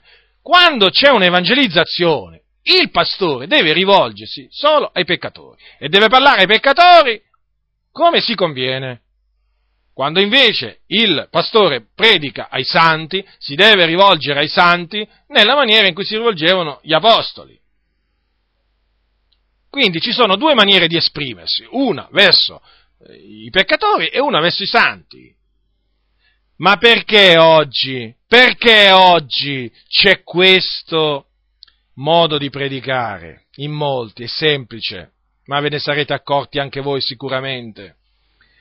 Perché c'è la paura di spaventare le persone, c'è poi la paura di essere accusati di essere dei giudici. Fratello, tu giudichi! Come giudico? Io predico, non giudico. Semmai è la parola che io predico che ti giudica perché la parola penetra fino alla, divis- alla divisione. Di che cosa? Leggiamo la Sacra Scrittura. Guardate cosa dice la Scrittura, capitolo 4, Ebrei, versetto 12, perché la parola di Dio è vivente ed efficace, più affilata di qualunque spada a due taglie, e penetra fino alla divisione dell'anima e dello spirito, delle giunture e delle midolle, e giudica i sentimenti e i pensieri del cuore. Ecco che cosa vi giudica, la parola del Signore che io predico. Io non sono un giudice, io sono un predicatore, chiamato da Dio a fare questo per la grazia di Dio per la sua grazia. Quindi, chi dice ai peccatori ravvedetevi, non sta giudicando i peccatori, li sta esortando. Non scambiate la predicazione col giudice perché sono due cose completamente differenti. I predicatori sono chiamati a esortare, lo ripeto, i peccatori, cioè i predicatori sono chiamati a esortare i peccatori a ravvedersi e a credere nell'Evangelo con ogni franchezza, chiamandoli così come vanno chiamati e usando i termini appropriati, i termini biblici. Usate termini biblici, pastori, solo quelli. Quindi, poi adesso volevo eh, citarvi un'altra preghiera dell'Apostolo Paolo ai Colossesi, perché questa è un'altra cosa per cui l'Apostolo Paolo chiedeva ai santi di, eh, di pregare. Capitolo 4 dei Colossesi, versetto 2. Perseverate nella preghiera, vegliando in essa con rendimento di grazie, pregando in pari tempo anche per noi, affinché Dio ci apra una porta per la parola, onde possiamo annunziare il mistero di Cristo, a cagione del quale io mi trovo anche prigione, e che io lo faccia conoscere parlandone come devo. Quindi, l'Apostolo Paolo desiderava che i santi pregassero affinché Dio aprisse, gli aprisse una porta, a lui e ai suoi collaboratori, per la parola. Certo, perché è Dio che apre le porte per la parola, è per, la, è per la, il suo intervento che la parola può diffondersi. Ora è evidente che affinché la parola di Dio possa diffondersi deve essere accettata da quelli che, da quelli che l'ascoltano. E affinché sia accettata c'è bisogno che il Signore apra il cuore a quelli che l'ascoltano, come l'aprì al cuore di Lidia. Voi sapete che la scrittura dice che il Signore le aprì il cuore per renderla attenta alle cose dette da Paolo. Quindi quando il Signore apre una porta, che succede? Una porta per la parola, che ci sono delle persone che ricevono la sua parola, la ricevono in cuor loro e poi cominciano a portare, cominciano a portare frutto, o meglio la parola comincia a portare frutto in loro, perché comincia, comincia a operare. E eh, per capire appunto che cosa, si, che cosa, avviene quando Dio apre una porta, in questo caso naturalmente parleremo di una larga porta, eh, prendiamo eh, Primo Corinzi, prendete Primo Corinzi capitolo 16, Primo Corinzi capitolo 16. Primo Corinzi capitolo 16, versetto 8 e versetto 9. Allora, l'Apostolo Paolo stava, stava scrivendo da Efeso, che era nella provincia dell'Asia, eh, scrisse ai, ai, santi di Corinto e disse loro verso la fine, quindi verso la fine di questa epistola, queste parole, ma mi fermerò in Efeso fino alla Pentecoste perché una larga porta mi, aper- mi è qui aperta ad un lavoro efficace e vi sono molti avversari. Ora, c'era una larga porta che il Signore gli aveva aperto all'Apostolo Paolo, dove ad Efeso, che si trova appunto nella provincia dell'Asia. Allora, per capire un po' questa larga porta eh, in che cosa consisteva, prendiamo il libro degli Atti degli Apostoli al capitolo eh, 19. Allora, innanzitutto si dice che Paolo là incontrò 12, circa 12 discepoli, eh, che voi sapete dopo che lui battezzò, eh, nel nome del Signore Gesù e dopo che, ebbe, eh, ebbe, cioè dopo che li battezzò impose loro le mani affinché ricevessero lo Spirito Santo, lo Spirito Santo scese su loro e parlavano in altre lingue e profetizzavano. Questo eh, si può leggere al capitolo 19 degli Atti, dal versetto 1 al versetto 7. Ecco, poi, eh, poi ci sono scritte queste parole, ve le voglio leggere così almeno eh, il concetto eh, diventa ancora più chiaro. Capitolo 19, versetto 8. Poi entrò nella sinagoga e qui vi seguitò a parlare francamente per lo spazio di tre mesi discorrendo con parole persuasive delle cose relative al regno di Dio, ma siccome alcuni si indurivano e rifiutavano di credere dicendo male della nuova via, dinanzi alla moltitudine, egli, ritiratosi da loro, separò i discepoli, discorrendo ogni giorno nella scuola di Tiranno. E questo continuò due anni, talché tutti coloro che abitavano nell'Asia, giudei e greci, udirono la parola del Signore. E Dio faceva dei miracoli straordinari per le mani di Paolo, al punto che si portavano sui malati degli asciugatori e dei grembiuli che erano stati sul suo corpo, e le malattie si partivano da loro e gli spiriti maligni se ne uscivano. Ora alcuni degli esorcisti giudei che andavano attorno tentarono anch'essi di invocare il nome del Signore Gesù su quelli che avevano degli spiriti maligni, dicendo, io vi scongiuro per quel Gesù che Paolo predica, e quelli che facevano questo erano sette figliuoli di un certo Sceva, giudeo, capo sacerdote. E lo spirito maligno, rispondendo, disse loro, Gesù lo conosco e Paolo so chi è, ma voi chi siete? E l'uomo che aveva lo spirito maligno si avventò su due di loro, li sopraffece e fe loro tal violenza che se ne fuggirono da quella casa nudi e feriti. E questo venne a notizia di tutti giudei e greci che abitavano in Efeso e tutti furono presi da spavento e il nome del Signore Gesù era magnificato. E molti di coloro che avevano creduto venivano a confessare e a dichiarare le cose che avevano fatte, e buon numero di quelli che avevano esercitato le arti magiche portarono i loro libri assieme e li arsero in presenza di tutti, e calcolato nel prezzo trovarono che ascendeva a 50.000 dramme d'argento Così la parola di Dio cresceva potentemente e si rafforzava. Ora, come potete vedere, quindi ci furono, inizialmente ci furono credenti che furono battezzati con lo Spirito Santo e eh, eh, ricevettero pure il dono, il dono, di profezia. Poi l'Apostolo Paolo si trattenne, eh, si trattenne parecchio tempo eh, in, in, in, nella provincia dell'Asia e in Efeso perché eh, molti credettero molti, molti credettero alla parola che lui predicava e, e la scrittura dice che eh, molti furono anche guariti, guariti perché Dio faceva dei miracoli straordinari per le, per le mani di Paolo. E un buon numero di quelli che avevano creduto, che, di quelli che avevano esercitato le arti magiche, portarono i loro libri assieme e li arsero, cioè li bruciarono. Quindi vedete, ci fu, ci fu, veramente una manifestazione della potenza di Dio, proprio perché Dio aprì una porta. Certo, in quel caso fu una larga porta, eh, perché molti si ravvidero, ci furono eh, battesimi con lo Spirito Santo, ci furono doni eh, distribuiti, eh, ci furono eh, eh, miracoli straordinari, cioè sono chiamati straordinari perché esistono miracoli, chiamiamoli ordinari e miracoli straordinari il miracolo è sempre qualcosa di, di, meraviglioso, però in questo caso si parla di miracoli straordinari, è, una, è, una, è, un'espressione, è un'espressione, su cui ho spesso riflettuto, e questi erano miracoli straordinari che il Signore faceva tramite, tramite l'Apostolo Paolo. Quindi fu, uh, il Signore aprì una larga porta a un lavoro efficace, Paolo disse, eh? a un lavoro efficace, quindi ecco perché eh, eh, noi dobbiamo pregare il Signore Dobbiamo pregare il Signore affinché apra una porta per la sua parola a coloro che Lui ha mandato eh, a, predicare, a predicare l'Evangelo. Ora, eh, chiaramente talvolta la, la, la, porta non è sempre così grande, questo ci tengo sempre a dirlo perché lì si parla di una larga porta. Però, insomma, ogni qualvolta Dio apre una porta c'è l'opera sua, cioè avviene, avviene che persone vengono salvate, e, e si, si, formano delle, dei gruppi di credenti.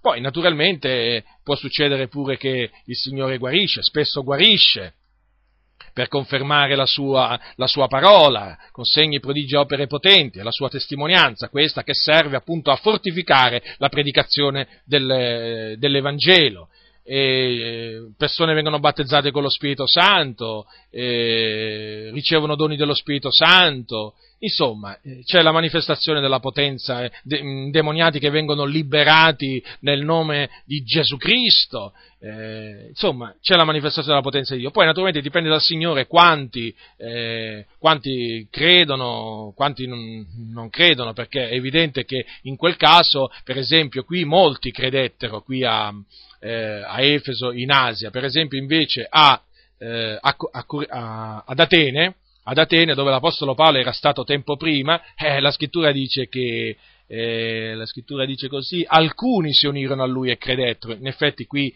eh, la porta non fu grande ad Atene come quella che il Signore aprì a, a, Efeso e in Asia. Però come avete notato, che cosa dice l'Apostolo Paolo? Vi sono molti avversari, è questo. E questo, fratelli, adesso voglio parlare di questo, perché ogni qualvolta il Signore apre una porta per la sua parola, ci sono i nemici della parola di Dio che cercano di ostacolare l'avanzamento della sua parola in tutte le maniere e una di queste maniere è perseguitando coloro che portano eh, la parola. E e, ehm, vedete, eh, gli apostoli lì in Asia furono in una grande afflizione proprio perché furono perseguitati e c'erano molti, molti avversari. E Paolo di questa, di questa avversione eh, mostrata dai nemici, ne, dai nemici del, del, Vangelo verso di lui ne parla nella sua lettera, nella sua seconda epistola ai Corinzi, al capitolo 1, al versetto 8. Ascoltate quello che dice l'Apostolo Paolo eh, di avere sperimentato in, in, in Asia.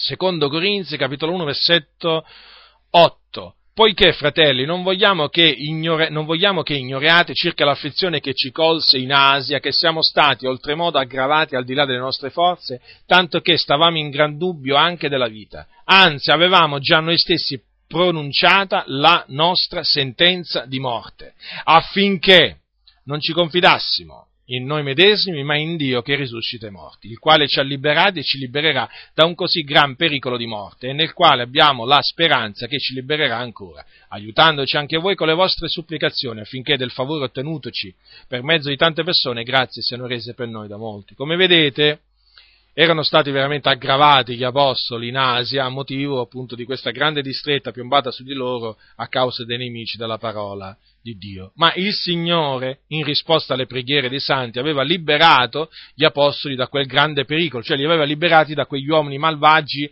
eh, e molesti che avevano pensato oramai di averla fatta eh, finita con questi, eh, con questi, uomini che turbavano, che turbavano le, le, le, i loro luoghi, secondo loro, mettevano sopra i loro, i loro luoghi.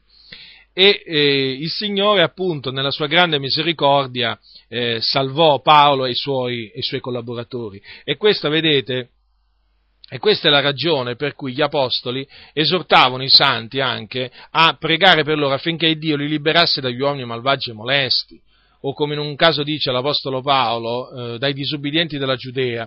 Cioè gli apostoli credevano nell'efficacia eh, della, della, preghiera eh, fatta a Dio con un cuore sincero, in fede, in accordo con la sua volontà. Ecco perché rivolgevano queste esortazioni ai santi a pregare per loro Fratelli, pregate per noi, anche per noi, sì, perché abbiamo tanti avversari, molti nemici, ma molti, eh? Non è che ne abbiamo pochi. Io sto parlando di me e mio fratello. Abbiamo molti nemici perché, perché predichiamo la parola di Dio, non, non perché siamo persone speciali, eh? No, semplicemente perché ci studiamo di piacere al Signore, di seguire le orme, le orme del Signore ci studiamo di predicare eh, la parola con ogni franchezza e questo naturalmente turba non poco eh, quelli che sono sotto la potestà delle tenebre. Eh, purtroppo turba anche tanti che, sono, che, si dicono credenti, come vi ho detto, eh, sono proprio i credenti che dicono che noi turbiamo l'equilibrio dell'evangelizzazione in Italia. Quindi l'equilibrio lo mantengono loro, noi lo turbiamo. Eh sì, sì, sì, sì. Infatti si vede, si vede come lo, te, lo, lo mantengono bene questo equilibrio, invitando i cianciatori, predicando le favole. Eh sì, hanno capovolto tutto veramente. Ma comunque andiamo avanti.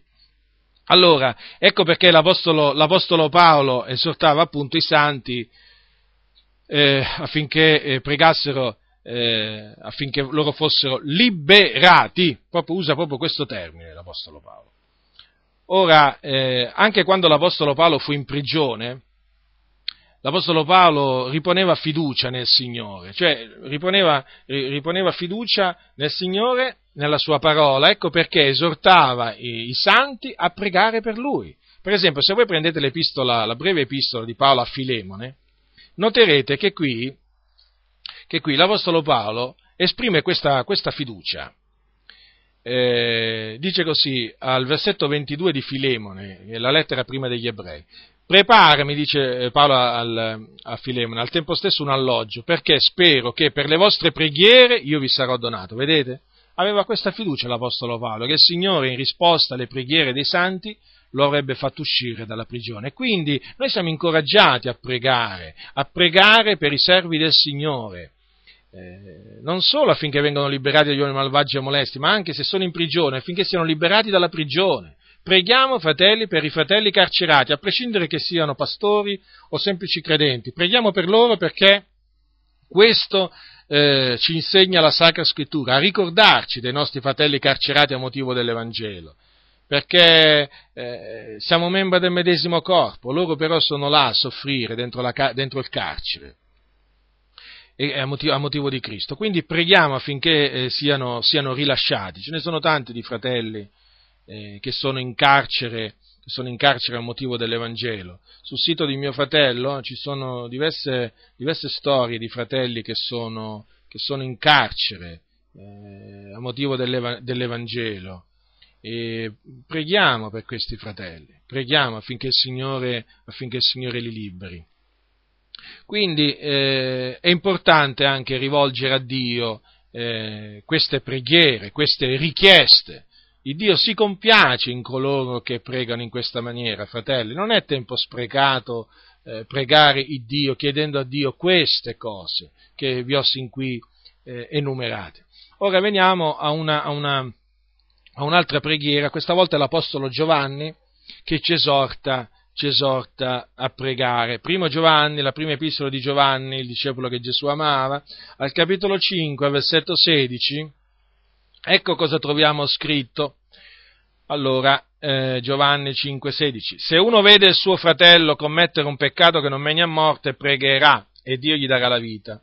A quelli cioè che commettono peccato che non mena a morte. È un peccato che mena a morte, non è per quello che dico di pregare. Ogni iniquità è peccato, vi è un peccato che non mena a morte. Quindi se noi vediamo un fratello che pecca, oltre a riprenderlo, dobbiamo pregare Dio. Pregare Dio, eh, naturalmente se vediamo un fratello che, che, non, che, non, che, non, commette il peccato che mena a morte, perché come vedremo, se un fratello commette il peccato che mena a morte è inutile pregare per lui perché è impossibile che lui si ravveda.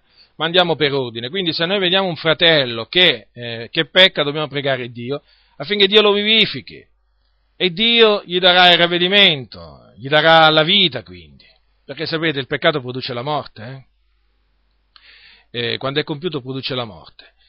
Però ecco, precisa Giovanni, a quelli cioè che commettono peccato che non mena a morte. Perché questo? Perché c'è un peccato che mena a morte. E se un fratello commette questo peccato, è impossibile che egli eh, si ravveda di nuovo, che rientri in se stesso e riconosca la verità e quindi è, inu- è del tutto inutile pregare per un tal, una tale persona. Questo peccato che mena, eh, il peccato che mena a morte non è altro che il volontario rinnegamento del Signore. Cioè quando un credente rinnega il Signore a tal punto che non ne vuole più sentire parlare, ecco, in quel caso ha commesso il peccato che mena a morte, calpesta il figlio di Dio, lo crocifigge di nuovo. ecco, eh, in questo caso eh, noi non dobbiamo pregare per quel, eh, per quel fratello. Del peccato che mena a morte ne parla anche lo scrittore agli ebrei. Adesso mm, vi leggerò solo, solo, dei passi, dopo un'altra volta, Dio volendo, entrerò nel merito e spiegherò in maniera dettagliata, dettagliata questo, questo peccato. Adesso mi limito, mi limito a, dire, a, a citare semplicemente queste parole. Al capitolo al capitolo 6, versetto 4, lo scrittore agli ebrei dice, perché quelli che sono stati una volta illuminati e hanno gustato il dono celeste, sono stati fatti partecipi dello Spirito Santo e hanno gustato la buona parola di Dio e le potenze del mondo a venire, se cadono è impossibile rinnovarli da capo a ravvedimento, poiché crocifiggono di nuovo per conto loro il figlio di Dio e lo espongono ad infamia. Infatti la terra che beve la pioggia che viene spesse volte su lei e produce erbe utili a quelli per i quali è coltivata, riceve benedizione da Dio, ma se porta spine e triboli è riprovata e vicina ad essere maledetta e la sua fine ad essere arsa. Ecco, se queste cadono significa se commettono il peccato che mena a morte. Non è una semplice caduta, non è una caduta qualsiasi, ma è quella caduta rovinosa da cui il giusto non si potrà giammai rialzare, appunto perché è il peccato che mena a morte i, credenti eh, possono, possono, ravvedersi eh, da qualsiasi peccato, tranne quindi che dal peccato che mena a morte. Questo è importante saperlo, perché così almeno non ci si mette a pregare per coloro che hanno commesso questo peccato, che ripeto, non è un qualsiasi peccato, eh? lo ripeto.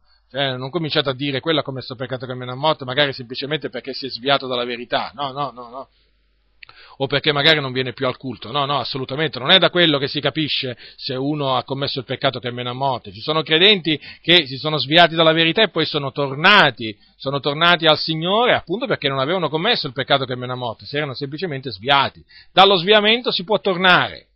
Infatti dice Giovanni, se, eh, fratelli, se qualcuno fra voi si svia dalla verità, cosa dice? Fratelli miei, capitolo 5, versetto 19, fratelli miei, se qualcuno fra voi si svia dalla verità e uno lo converte, sappia colui che chi converte un peccatore dall'errore della sua via, salverà l'anima di lui dalla morte e coprirà moltitudini di peccati. Quindi è possibile sviarsi dalla verità o dalla fede e tornare, tornare al Signore. Qui lo dice chiaramente. Però non è possibile invece eh, commettere il peccato che meno morte e tornare al Signore. Per quelli non c'è più assolutamente speranza e quindi è inutile pregare per costoro che commettono il peccato che meno morte.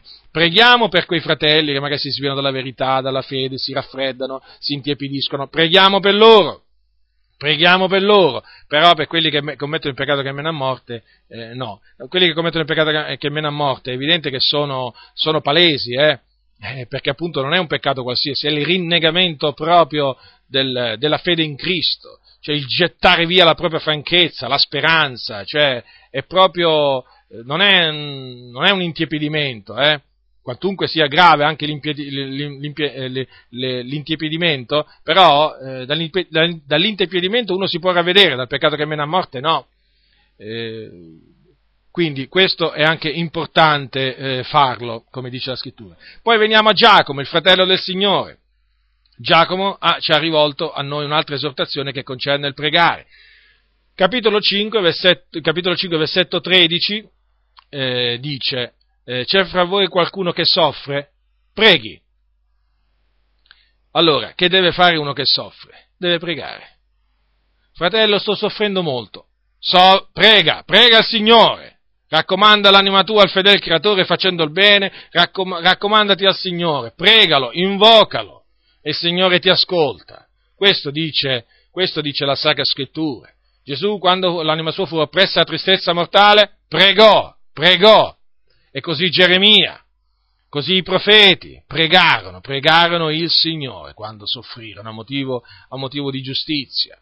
E poi dice anche queste parole al versetto 14, sempre Giacomo, c'è qualcuno fra voi infermo, cioè malato fisicamente, eh? Chiami gli anziani della Chiesa, non c'è scritto il dottore, eh?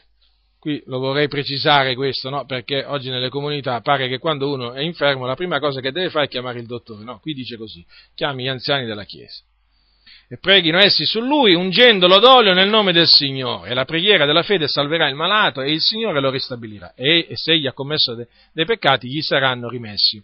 Ora, è, è, è così chiaro che non, avrebbe bisogno di, non, avrebbero bisogno nemmeno di commento queste parole, però voglio soffermarmi brevemente.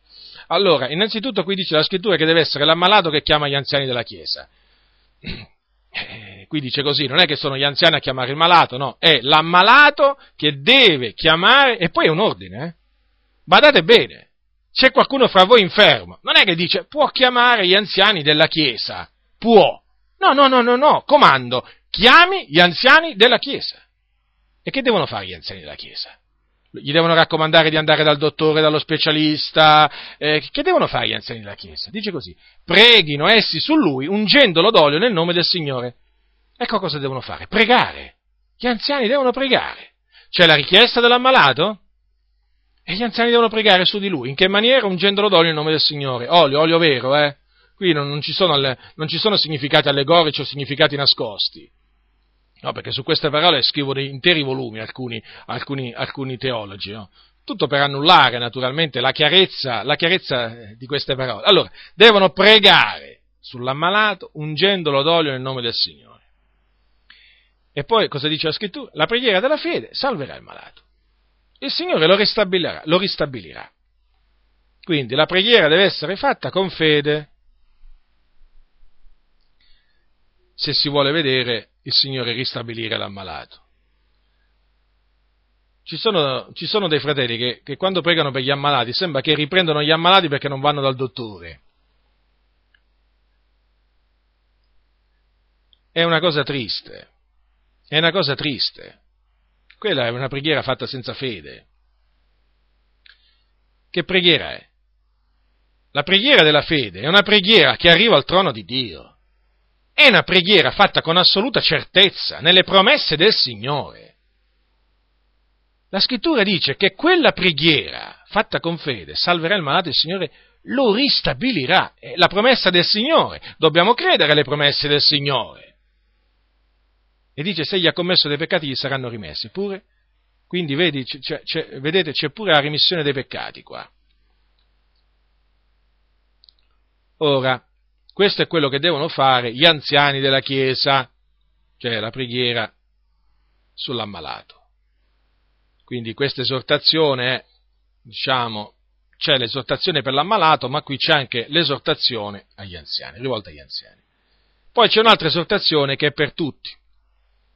Infatti dice al versetto 16, confessate dunque i falli gli uni agli altri e pregate gli uni per gli altri onde siate guariti.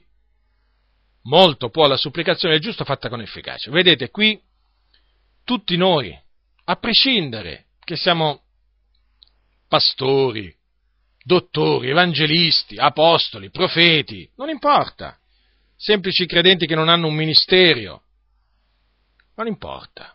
Qui Giacomo si rivolge a tutti, pregate gli uni per gli altri affinché siate guariti.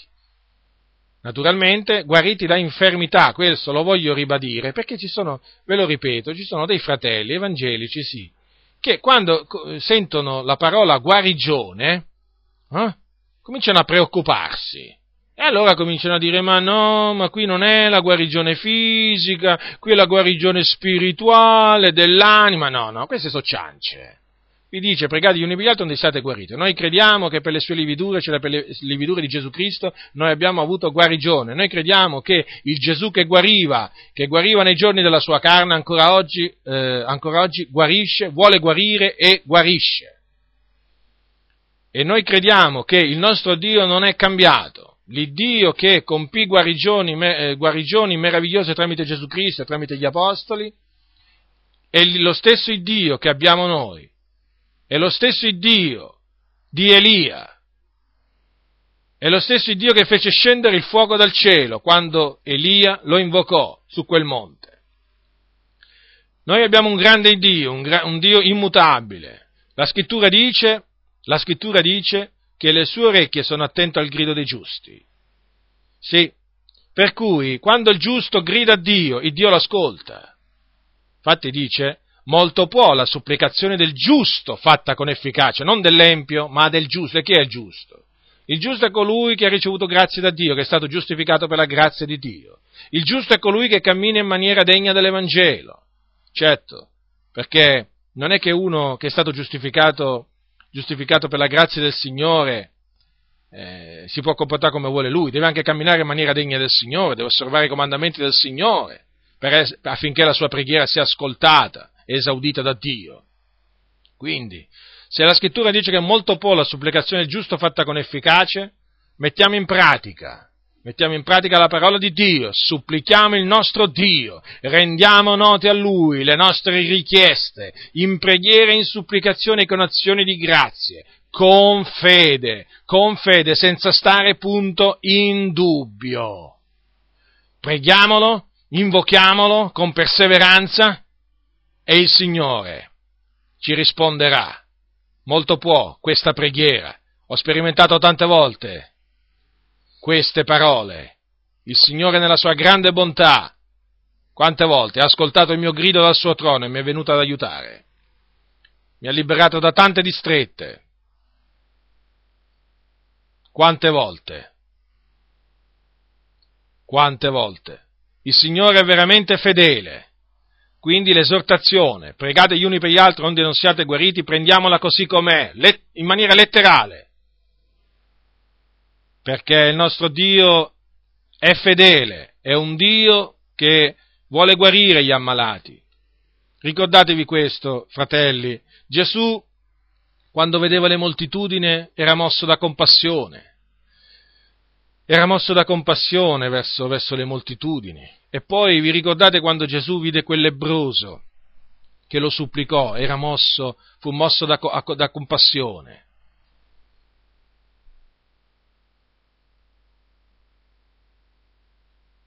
siate guariti naturalmente, non ho sbagliato, ho sbagliato giustamente, mio fratello mi fa notare che ho compiuto un errore, sì, certamente, siate guariti, è chiaro, e si può sbagliare mentre si parla, dice nella moltitudine delle parole, e comunque affinché siate guariti, certo, preghiamo il Signore affinché, pregate il Signore affinché siate guariti, affinché guarisca anche, anche gli altri. Quindi, cari fratelli, la parola di Dio ci insegna, ci insegna eh, come pregare le cose, le cose che noi dobbiamo eh, chiedere al Signore e ci assicura che il Signore risponde alle nostre preghiere. Quindi termino, termino con una parola di incoraggiamento, non vi perdete d'animo, continuate a pregare il Signore. Nell'attesa fortificatevi nel Signore il Signore eh, ha ascoltato la vostra preghiera, il Signore a suo tempo, a suo tempo risponderà al grido del vostro cuore. A Dio, a Dio che ci ha chiamati alla sua eterna gloria, a Lui che è il creatore degli estremi confini della terra, sia la lode e la gloria, l'onore, la potenza, la sapienza, la maestà e la benedizione, da ora e per sempre, in Cristo Gesù, nostro Signore e Salvatore. Amen.